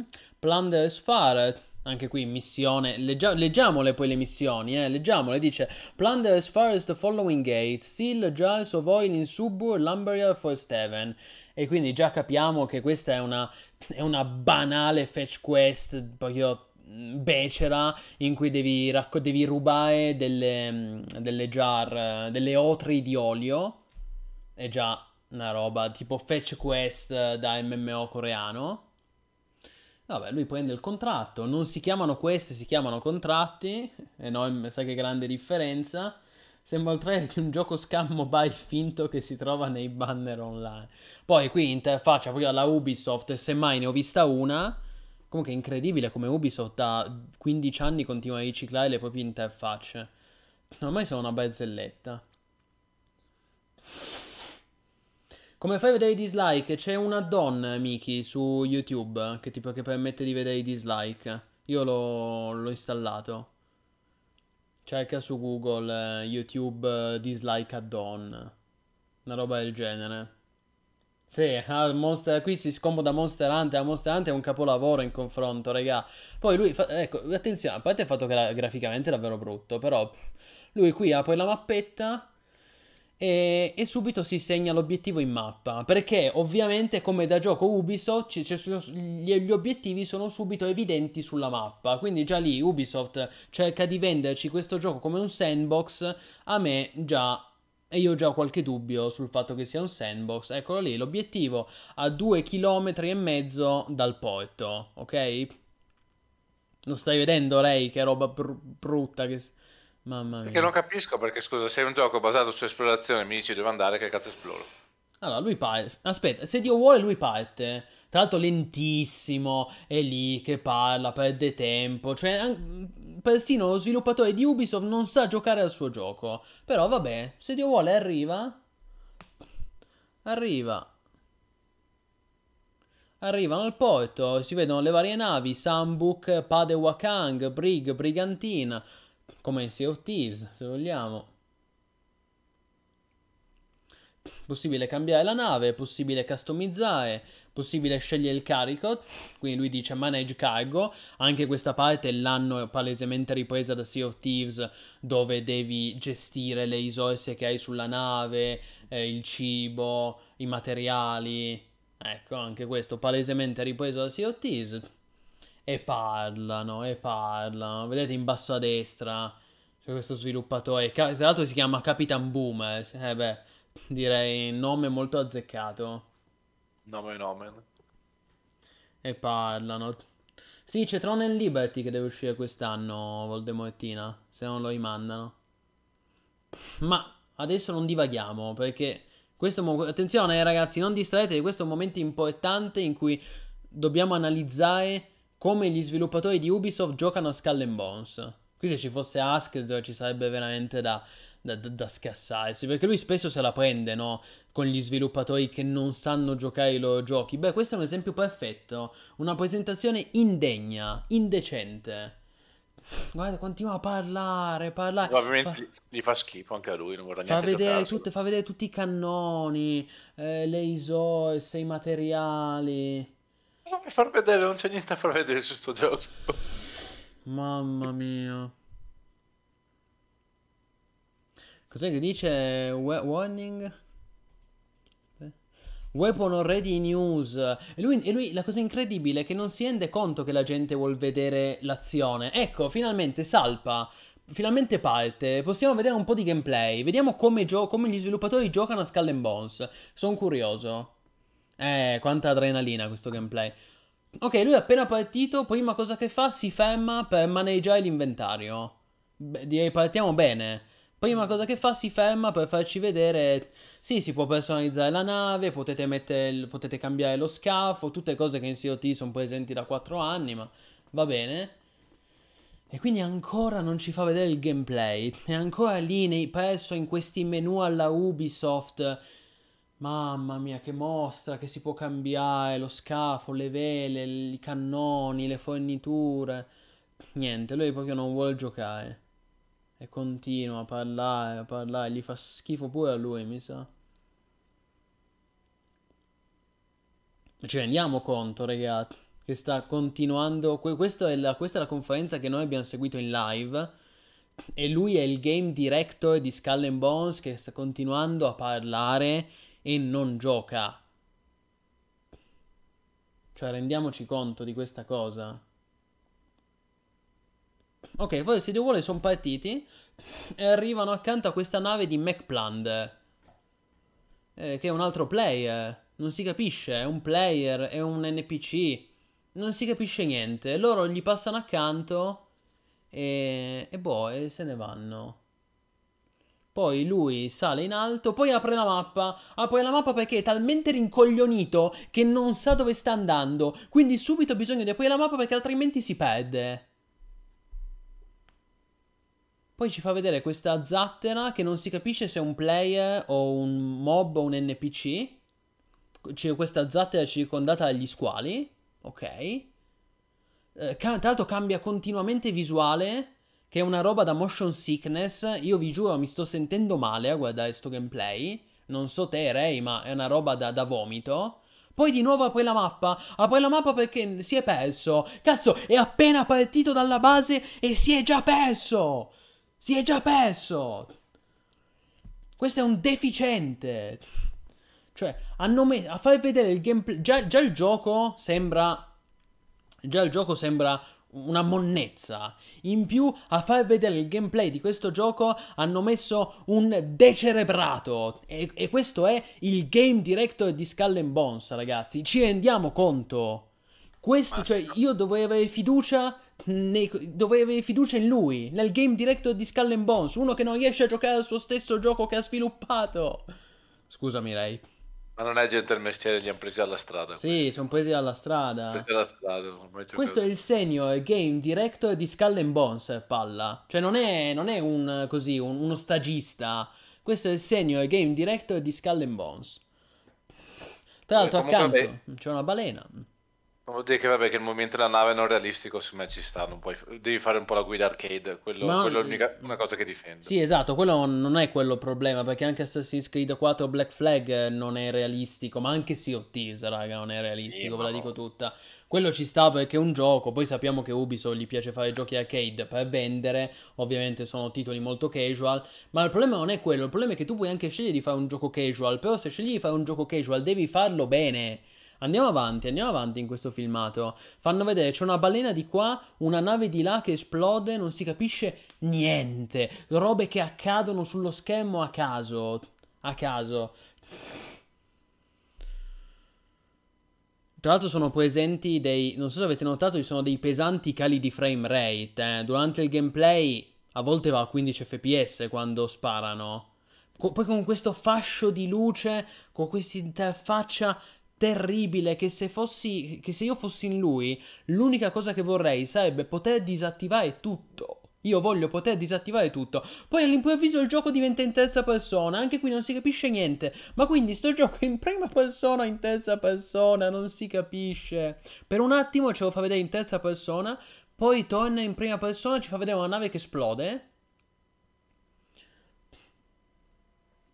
Cioè, robe a caso. Robe a caso. Intanto lui va verso questo fascio di luce bruttissimo. Che è letteralmente un pugno in un occhio e cambia continuamente la visuale. Cioè, ma ci, rendiamo conto di quanto è da motion sickness questa roba? Per me questo gioco è, è- è perfetto per sboccare. Cioè, è una roba da vomito. Non è un simulatore piratesco, è un simulatore di vomito questo gioco. Perché cambi continuamente visuale in prima persona, di qua, di là, di qua, di là. Cioè, io sto male. Io mi sto sentendo male. Non so te, Ray, che ne pensi, però. Mm, Ci, non ci- ti giuro, sto cercando di capire, ma non ci sto capendo niente. E lui arriva, in- e lui arriva a questa fortezza e poi, fa- e poi, se ho capito bene, fa partire questo evento eh, appunto del raid alla fortezza, quindi che devono cannoneggiare questa fortezza. E poi attenzione, parte, la- parte l'arrembaggio. Allora ragazzi, io non so se qui vi siete accorti cosa è successo, adesso ce la riguardiamo insieme. Lui fa partire la scenetta dell'arrembaggio e la skippa.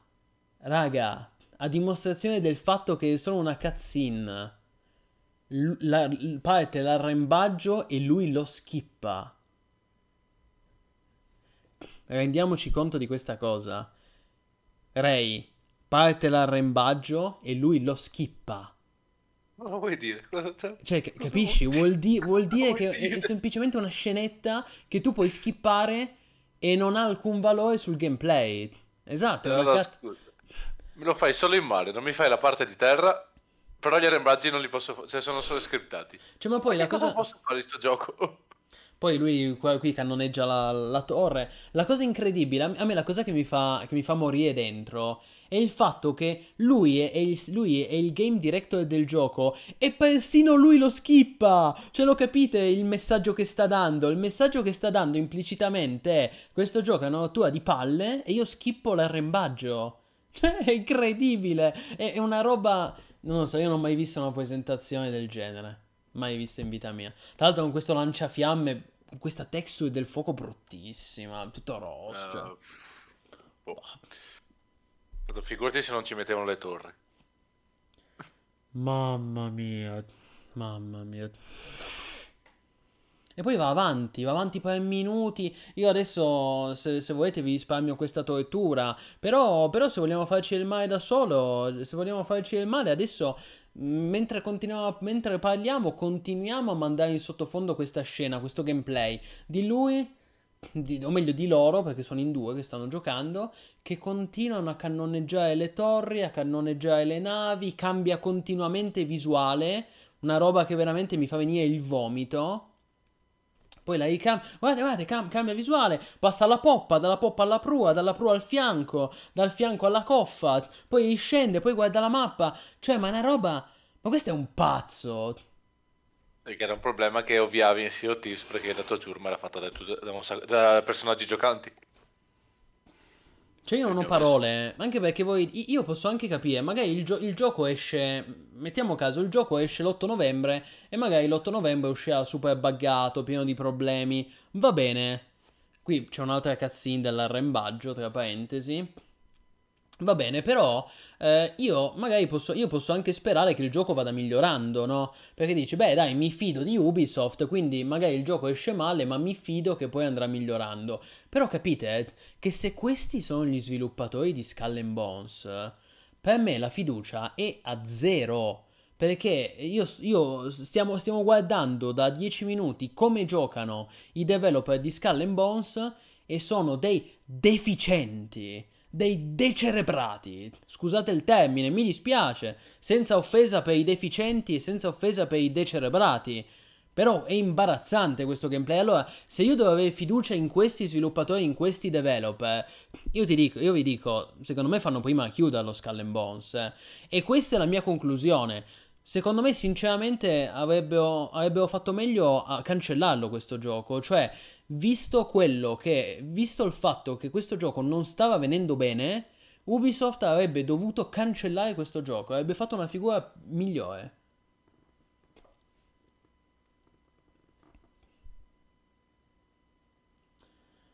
Allora, sì, sì, no, completamente diverso da Sea of Thieves. Assolutamente, assolutamente. Chiunque ha giocato a Sea of Thieves sa che non c'entra niente. L'unica cosa è che Ubisoft ha voluto imitare Sea of Thieves mettendo la visuale in prima persona, che non c'entra un cazzo col design del gioco. Scusate se, se, se alzo la voce, ma è una roba che mi, mi fa impazzire. Questo è proprio l'esempio, l'esempio di cosa succede quando i giochi vengono, vengono pensati a compartimenti stagni. Cioè tu dici sviluppo una, una parte così, una parte colà e poi nessuno si, si, interessa a fare in modo che le parti combacino tra di loro, si intreccino bene tra di loro. Ecco, se Dio vuole... Il problema dei giochi Ubisoft. Ogni reparto fa la, la, la sua e dopo non sanno attaccarli insieme. Ah, ma non è finito, eh? non è... Voi, voi, credete che sia finito? No, no. Adesso eh, ce lo beh. guardiamo tutto questo gameplay perché voi dovete soffrire come io ho sofferto. No, vabbè, scherzi a parte. Secondo me è giusto farlo vedere per, per informare anche gli utenti e il pubblico su ciò che sarà questo gioco. Perché è pericoloso. È pericoloso un progetto di questo genere. Nel frattempo, ovviamente, leggiamo la chat, parliamone. Sì, sì, esatto. Esatto. Eh, e poi, ah, tra l'altro, io faccio notare una cosa, che qui secondo me è bellissimo. C- questo gameplay, io, scusate se mi rendo conto che stasera parlo tanto, ma perché ci sono davvero tante cose da dire e questo video mi fa venire in mente tanti spunti di riflessione.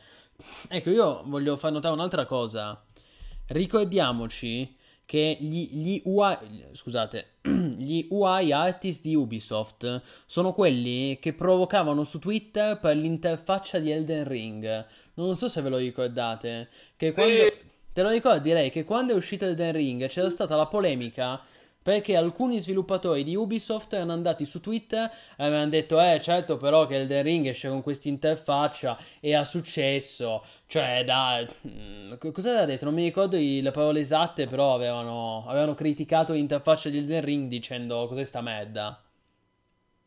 E avevano detto eh, noi che siamo invece dei professionisti sappiamo come fare le interfacce.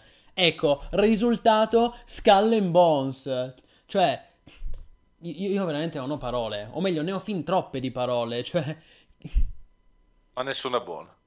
Esatto, nessuna è buona, cioè se tu veramente sei uno sviluppatore di Ubisoft, un designer dell'interfaccia che ha il coraggio di criticare Elden Ring, che per carità non è perfetto lato, lato interfaccia, però se tu veramente, sviluppatore e designer di Ubisoft, hai il coraggio di criticare e polemizzare per, per l'UI di Elden Ring e poi tu mi pubblichi questa roba, tu per me devi essere licenziato. Tu non devi parlare, non devi avere diritto di parola, perché ormai nel 2022 ci siamo abituati al fatto che tutti devono avere diritto di parola. Ecco, forse è meglio che alcune persone, forse è meglio tornare a quando alcune persone non ce l'avevano il diritto di parola.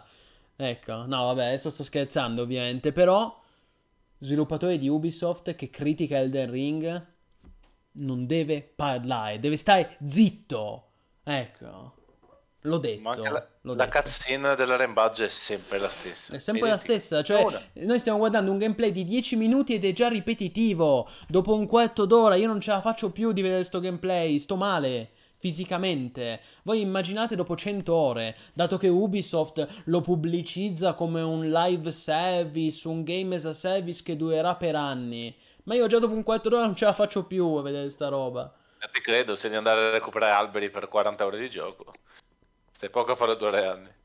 Questo l'avevo fatto. Questo è bellissimo, l'ho fatto vedere anche in live durante la diretta. Guardate, guardate quanta poca cura hanno messo in questo gioco. Guardate quando c'è l'arrembaggio, questa tizia prende la cassa di bottiglie e la- gira la cassa di bottiglie e, non e quella rimane immobile. Guardate. Opla! Cioè, teoricamente dovrebbero cadere tutte queste bottiglie, no? Dato che le gira, eh, però rimane tutto immobile, fermo. Mamma mia. Incollate. Neanche, neanche PlayStation 1 aveva sta roba. imbarazzante. Con questa, guardate, con, que- con questa, con questa interfaccia Ubisoft, cioè, ma chi ha pensato, que- que- chi ha pensato questa roba e ha, e ha il coraggio di criticare Elden Ring? Cioè, non lo so, veramente va licenziato, va licenziato. Licenziateli. Eh, Buonasera Simos, che succede? Succede che hanno mostrato il, il gameplay di Skull and Bones eh, e io sono impazzito. Impazzito perché era più bello il gioco. Era più bello il gioco che avevano presentato 5 anni fa nel 2017. Di questa roba. Tra l'altro visivamente bruttissimo. Con questo mare. mm, Con queste texture generiche. Io veramente non, non lo so. È un- questo è l'esempio di un progetto in cui è andato tutto male, è andato tutto storto. Che dire, Ray? Non lo so, cioè, cos'altro possiamo dire su questa cosa? Cioè, è palesemente un gioco fatto a caso, senza un'idea di fondo. Fatto solo a finire i soldi che ha dato Singapore e non ridarglieli indietro. Eh, guarda, Simos, ti consiglio poi di seguire la replica di questo salotto perché veramente è un'ora che stiamo parlando di Skull and Bones. Abbiamo analizzato il trailer che hanno mostrato, abbiamo analizzato il gameplay, abbiamo analizzato anche l'aspetto comunicativo perché io questi ultimi 10 minuti eh, ci tenevo proprio a farvi vedere come i developer di questo gioco giocano a Skull and Bones, come approcciano il titolo loro che l'hanno sviluppato. E mi sembra che la, la risposta al risultato sia abbastanza evidente, cioè persino loro non hanno idea di come giocare a questo titolo, sono confusi, vanno in giro, fanno robe, sparano, mm, fanno, aprono continuamente la mappa, cioè proprio la confusione al comando. Io veramente sto male quando guardo questa anche perché io sono una persona, io, io sono uno che io- a me piace vedere le cose pensate bene, no? I giochi pensati bene. Io sono uno che, che ama l'arte comunque. E questo è proprio è il contrario della visione artistica che ho io dei videogiochi. Ecco, poi Barese dice che non è un vero op- open world. Io adesso questo non lo so. Eh, se vuoi spie- spiega Barese in che senso non è un open world. Eh, in realtà da, dal- dal da questo punto di vista Ubisoft eh, gli open world li ha sempre fatti. Cioè anche tipo Assassin's Creed Odyssey è un open world, Assassin's Creed Origins, anche Valhalla, che mi risulti sono, sono open world. Quindi credo che anche questo gioco sarà sarà un open world o un open sea come lo chiamano loro, comunque non cambia nulla, ecco. Il problema è che non basta dire il nostro gioco è un open world. Ho capito, ma se poi fa cagare, fa cagare uguale, eh. Cioè non basta mettere le etichette al gioco. Non so. Poi A non me so è dall'area del solito open world della Ubisoft. Sì, sì, ma infatti non, non è che non sia un open world, cioè magari è- sarà. Cioè da, da quanto ho visto da questo trailer è un open world, però è un gioco de merda. Scusate il termine. Comunque direi a questo punto, mentre noi ci guardiamo ancora in sottofondo questo gameplay, giusto per provare un po' di dolore, leggiamo la chat e poi in caso ragazzi, ultime domande, anche perché ridendo e scherzando è già mezzanotte, il tempo vola quando ci si diverte, vero Ray? Che divertimento questo. Mamma mia, che sofferenza. Mi, de- mi devo prendere un cesto per il vomito, no? Così se sto male. Sacchetto guarda- guarda- del vomito come un aereo. Ma guarda questo sviluppatore che veramente lui gioca continuamente sulla mappa. Sul- continuamente sulla mappa. Ma un'altra cosa di sto gioco che a me non convince è questa divisione tra server PvP e PvE. Sì, Perché non è quello il male, è il fatto che tu puoi spostare il personaggio dal PvP al PvE quando ti pare. certo. Così non rischi di sbilanciare il gioco. Eh, guarda, buonasera Temmi che dice: Ho giocato la beta chiusa, una merda, però sicuramente da provare. Io lo provai volentieri, infatti io mi ho registrato, ma non adesso, da anni mi ho registrato per partecipare al programma Insider, però purtroppo non mi hanno invitato e io 70 euro per sta roba, ma manco se me lo regalano, cioè aspetto che vada free to play piuttosto. Comunque, Eh, questo ti dicevo che se tu puoi spostare il personaggio non rischi di sbilanciare il gioco, cioè che senso ha? Mi potenzio nel PvE, poi vado a Guarda, giocare al PvP. guarda, È una cosa che capisco. Questo non lo so, nel senso che bisognerebbe proprio provare le Sì, meccaniche. Questo non ti so dire. Comunque non cambia il fatto che per me è, è tutto pensato male. Cioè anche questo continuo cambiare telecamera. Vedete che gli sviluppatori switchano continuamente telecamera. Cioè ma una roba da stare male. E poi, si vede, e poi a volte si vede in terza persona. Ma allora non è solo in prima persona. Non lo so, non lo so. Forse. Comunque. Eh, paragone Sea of Thieves e Skullbone 100 ma insomma neanche sono da paragonare, sono due giochi completamente diversi. Eh, Magari eh, allora, Zero no, ha delle somiglianze nella misura in cui c'è la visuale in prima persona, sai che roba, e poi eh, Ubisoft ha messo questa gestione delle risorse, perché ha visto che Sea of Thieves ha avuto successo e allora ha detto uh, copiamo Sea of Thieves, però non l'ha veramente copiato, cioè, cioè ha soltanto aggiunto la visuale in prima persona e la gestione delle risorse, ma per il resto non c'entra niente con Sea of Thieves, ragazzi, vi dirò di più, se volete un vero sandbox... Cioè, ma non giocate a questa roba. Giocate a Sea of Thieves, ovviamente. Oppure, oppure io qui dirò una cosa per i vecchi nostalgici. Sì, infatti sono d'accordo, sono diversi e non si possono paragonare. Peccato che Sea Thieves dopo 4 anni di espansioni e aggiornamenti ormai è un prodotto maturo, è un prodotto completo. Hanno messo persino la campagna single player, le main quest in Sea Thieves. Poi certo non è un gioco perfetto, si può criticare. Il Asked siamo sempre mh, l'abbiamo sempre criticato abbastanza perché ha delle mancanze. Però è infinitamente superiore a questa roba, infinitamente. Eh, sia in PvE che in PvP. E poi vi dirò di più, dicevo, io adesso dico una cosa per vecchi nostalgici. Ma voi ve lo ricordate Sid Meier's Pirates? Lo sapevo. Ecco perché Sid Meier's Pirates è gioco del 2003 e per- però persino Sid Meier's Pirates è superiore a questa roba. Allora, piuttosto che spendere 70 euro per Skull and Bones, io vi dico, raga, recuperatevi Sid Meier's Pirates su Steam. Quanto sta? Oddio, durante, ad- ad- adesso sta a 10 euro perché purtroppo sono finiti i saldi estivi. Se l'aveste eh, acquistato quando c'erano i saldi estivi fino all'altro ieri lo pagavate tipo 2 euro. Ecco, Ah. questo, questo quando è uscito era, era, era un gioco stupendo, meraviglioso, capolavoro all'epoca. Certo, poi invecchia è un gioco di 16 anni fa, no, di più di Eh. 17 anni fa, è un po' invecchiato, sì, però vi assicuro, cioè io quello che non capisco è com'è possibile che un gioco AAA nel 2022 esca con tutte queste mancanze, come, come Skull and Bones, cioè senza la campagna single player, senza la parte di esplorazione e combattimento a terra, senza gli arrembaggi, laddove Sid Meier's Pirates, gioco del 2005, aveva tutto, aveva i combattimenti eh, corpo a corpo, vedete, aveva i duelli tra pirati, aveva gli abbordaggi, aveva persino i du- i- i- il ballo, cioè voi potevate fare la corte alle, alle, dolz- alle, alle giovani pulzelle, alle donzelle, potevate corteggiarle e poi c'era il ballo con tipo la figlia del governatore. Cioè, dovevate andare. ed Era stupendo, cioè. Aveva anche la parte a terra. Cioè, Eh, certo, visuale certo. dall'alto, però ce l'avevo. Sì, sì, c'era tutto in questo gioco, è un sandbox totale. Poi certo, era single player, non è un MMO, va bene, però, cioè, chi se ne frega. Io alla fine, a me quello che interessa è giocare a un bel gioco. Cioè, dato che spendo i soldi, voglio un bel prodotto. Questo era un giocone nel 2005, Eh, l'ho meraviglioso. giocato nel 2016, era ancora giocabile. se- Sì, sì, no, ma... Certo, è invecchiato, però Fatto gioco, mer- gioco meraviglioso, ragazzi. Allora, io veramente no- non mi spiego com'è possibile che 17 anni fa Sid Meier's Pirates era un sandbox totale e oggi Ubisoft non riesce a fare un gioco piratesco degno. Ma non solo Ubisoft, diciamo la verità.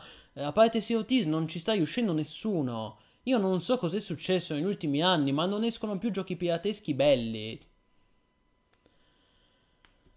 Eh, eh sì, Sid Meier's, che bello che era. Eh, ma non è free to Sì, dovrebbe essere un free to play casual, casual Player One. Per quello che ci hanno mostrato, solo free to play lo salvi un gioco come Skull and Bones. Io l'avrei messo free to play dal day one.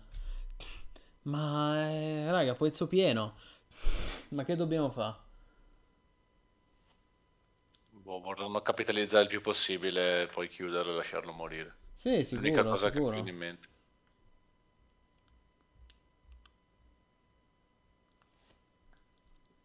Eh sì, sto leggendo la chat. Oddio, Gridfall non è un gioco piratesco, Voldemortina. Cioè, No, sì, dico- ci sono i pirati, però... Cioè, anche in Risen, anche in Risen 2 c'erano i pirati, però non è un gioco di pirati, non è un gioco piratesco. Ma tra l'altro hai giocato, Ray, Gridfall? No, e non, non sono un grandissimo fan di questo stile di RPG. Ma tra l'altro, se non sbaglio, non ci sono neanche le battaglie navali in Gridfall, cioè No, semplicemente... un RPG classico. Ah, ok, semplicemente ci sono i pirati, così. Sì, Così, tanto per. No, no, ma lascia perdere Voldemortina. Cioè, se uno cerca un gioco di pirati, non consigliamo di Gridfall, se no davvero finisce dalla padella nella brace. No, se uno vuole un gioco di pirati, consigliamo Sea of Thieves o piuttosto, per un po' di, di sana nostalgia, Sid Meier's Pirates, che l'ho trovata a 2 euro quando ci sono i saldi Sì. su Steam. eh. se no ce l'avevano fatto anche una versione più recente indie, come cavolo si chiama Wind, mm, qualcosa del genere. È presente. Wind, Wind- esatto. Windward, sì, sì. Che Carino. quello, se vi piace, sì, Sì, non è sì, Sid eh. Meier, però Vabbè, è un indie, poi ho un progetto indie. Comunque, no, a questo punto io vi dico, eh, ragazzi, ma piuttosto che giocare a questa roba, che tra l'altro devo anche pagare, ma io piuttosto preferisco, preferisco riportare Sid Meier's Pirates. Che dici, Ray? Lo facciamo un bello stream in nostalgia? Beh, giocone Sid Meier Pirates, secondo me, eh, se, qualcu- se qualcuno di voi non lo conosce, è l'occasione migliore per vederlo. Ma mi aveva infatti... divertito, mi aveva divertito un sacco. Sì, sì, infatti, padre Pergola, cioè, sono d'accordo, non è neanche un gioco di pirati, è di colonizzatori Gridfall. Raga, allora, se c'è richiesta, se volete, se c'è interesse, eh, quest'esta- quest'estate portiamo stream in nostalgia di Sid Meier's Pirates. Cioè, almeno così facciamo vedere un, be- un vero gioco sui pirati, mm, un sandbox totale. Voldemortina, tu parli di Atlas, ma lascia perdere. Lascia- lasciamo perdere Atlas. Ah, perdere. Atlas, ogni volta che ci penso, a me viene in mente una cosa. E lo sapete qual è. Direi che possiamo avviarci a concludere questo salotto, Ray. Ma prima, per concludere col botto, Cosa ti viene in mente con Atlas? allora, quando si parla di Atlas, io penso sempre a questo. Ragazzi, allora noi adesso ci guardiamo questo trailer e poi ci salutiamo anche perché tra l'altro è già mezzanotte. È durato un sacco questo salotto, Ray. Time is money, friend. Sì, 101! streaming- Eh, attenzione. streaming disagio. XLV900 è diventato, è diventa- si è abbonato, Grande. grandissimo, vero massivo umano, grazie mille di cuore. Grandissimi, No. regà. E niente, abbiamo superato i 100 postumani e tu sei contento, Ray. Sì, streaming disagio. E va bene, ragazzi, porterò un nuovo stream in disagio su un MMO misterioso. Mister- Ho, già, ho già in mente un'idea, ma non ve lo dico. Non dovete, dovete scoprirlo. Allora, dicevo, adesso noi ci guardiamo questo bellissimo trailer di Atlas che ogni volta che penso a Atlas a me viene in mente il Sad Flute, Ray. Presente il Sad Flute? Il, il- il- il flauto triste. Mi fanno ammazzare questi video. E dopo di... Ah, questo, questo, per chi non lo conoscesse, questo video stupendo, che io tra l'altro ve lo linko in chat. Questo è un comparison tra il trailer di Atlas e quello che poi era il gameplay vero e proprio. Ve lo linko in chat. E poi dopo di... ci guardiamo ancora questo tre... Porca miseria, scusate, sto facendo casino. Ci guardiamo ancora questo trailer e poi ci salutiamo.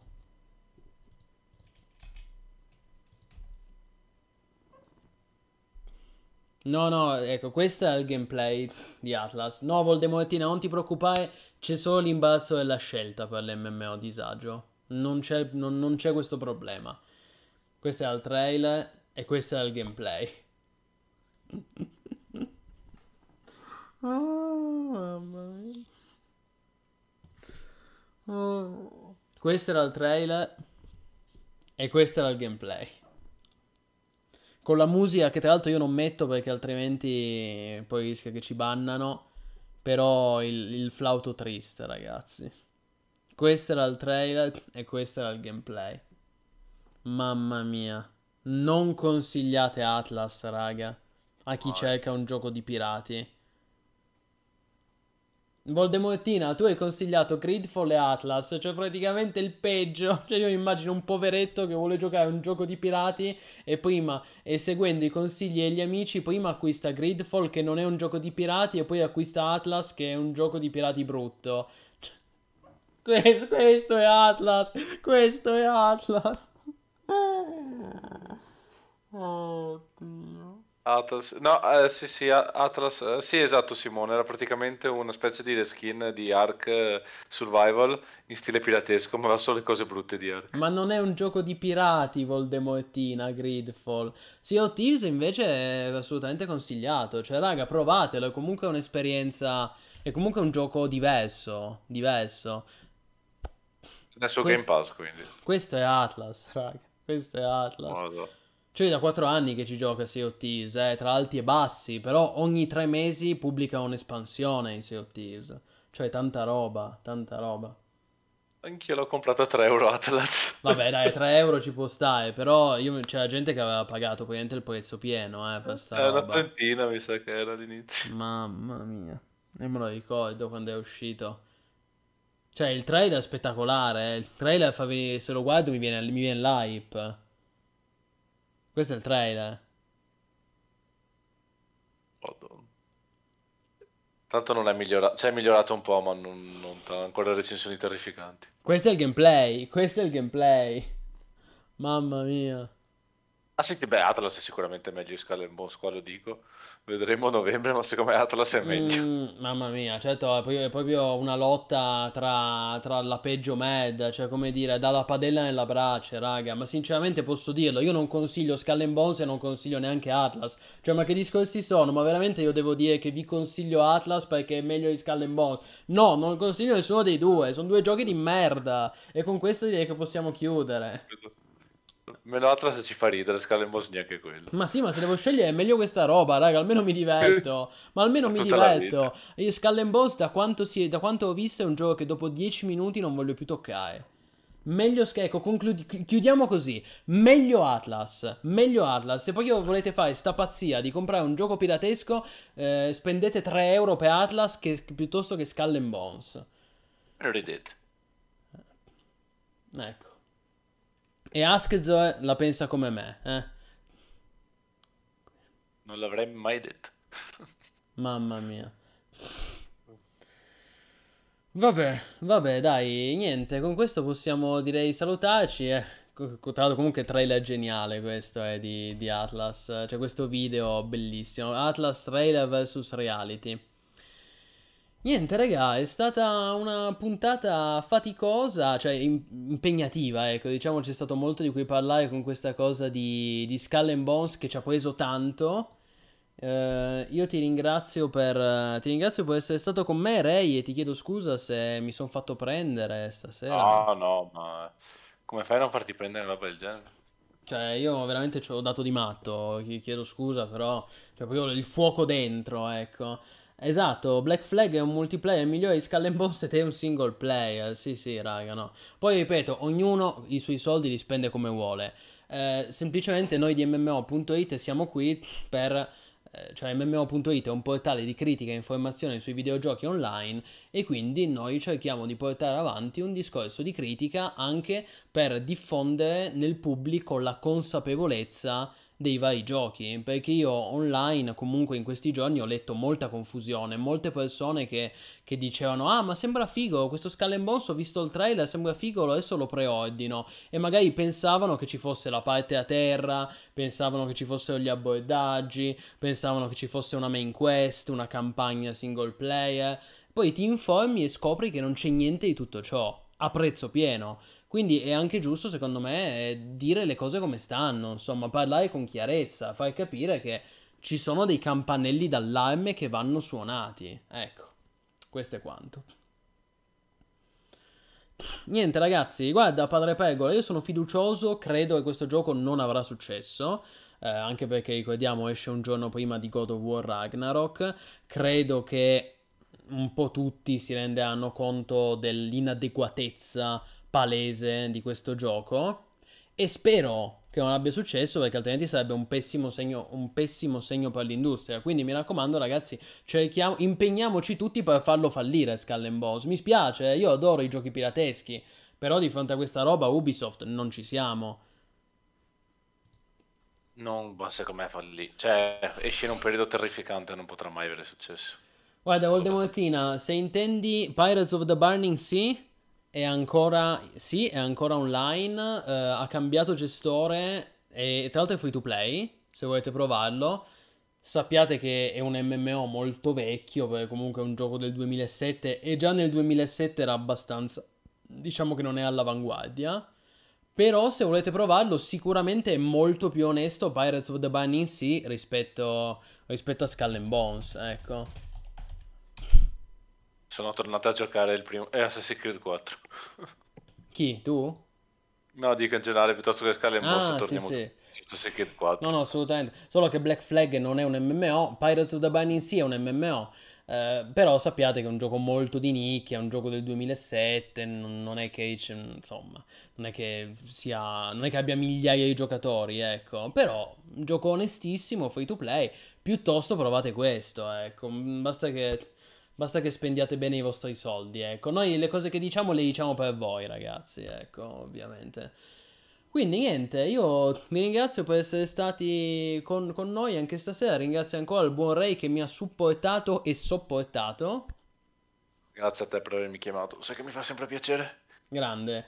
E, ragazzi, scusate che stasera Askzo non poteva, ma come detto aveva degli impegni di causa maggiore. Comunque nei prossimi giorni noi torniamo con tanti contenuti, tra cui eh, lo stream in nostalgia, come ho annunciato prima, lo stream in nostalgia di Lego Racers, un, grande, un bellissimo gioco dalla nostra, direttamente alla nostra infanzia. Che tempi, che ricordi, stupendo Lego Racers. E, e, poi, e poi, il buon Askzo appena potrà ovviamente riporterà anche lo streaming nostalgia di Daggerfall che eh, dato che è piaciuto un sacco c'è molto interesse, siamo molto contenti quindi, e lui comunque lo sta giocando con grande, con grande interesse quindi lo riporterà sicuramente. Eh, poi, e poi eh, l'ho promesso, eh. lo streaming disagio su un MMO misterioso. Giusto, Ray? Eh, l'hai detto. Eh, l'ho detto, l'ho promesso. Siamo a 100 postumani e quindi sia. E poi Skyrim Together lo porteremo assieme appena, appena troviamo un buco, appunto. Comunque nei prossimi giorni. Probabilmente già, già mercoledì, eh, se riesco, porto o Lego Racers o l'MMO disagio. Vediamo. Comunque, vale. per tutte le novità, voi come al solito, ragazzi, state sintonizzati sui social perché è lì che noi annunciamo tutti gli streaming di, di, su Twitch. E niente. Iscrivete, iscrivetevi al canale Telegram, che è importante. Assolutamente. Avanti così, iscrivetevi, followateci e abbonatevi al canale per supportare il progetto indipendente di MMO.it. E con questo, grazie ragazzi e ragazze per essere stati con noi, veri massimi. Mi raccomando, restate sempre sintonizzati su MMO.it. E con questo, buonanotte Ray. Buonanotte a tutti, buonanotte Plini, buonanotte chat, grazie per essere passati, alla prossima. E anche stasera si chiude il salotto. Bella ragazzi, alla prossima. Sempre connessi, aggiornati, massivi. Bella.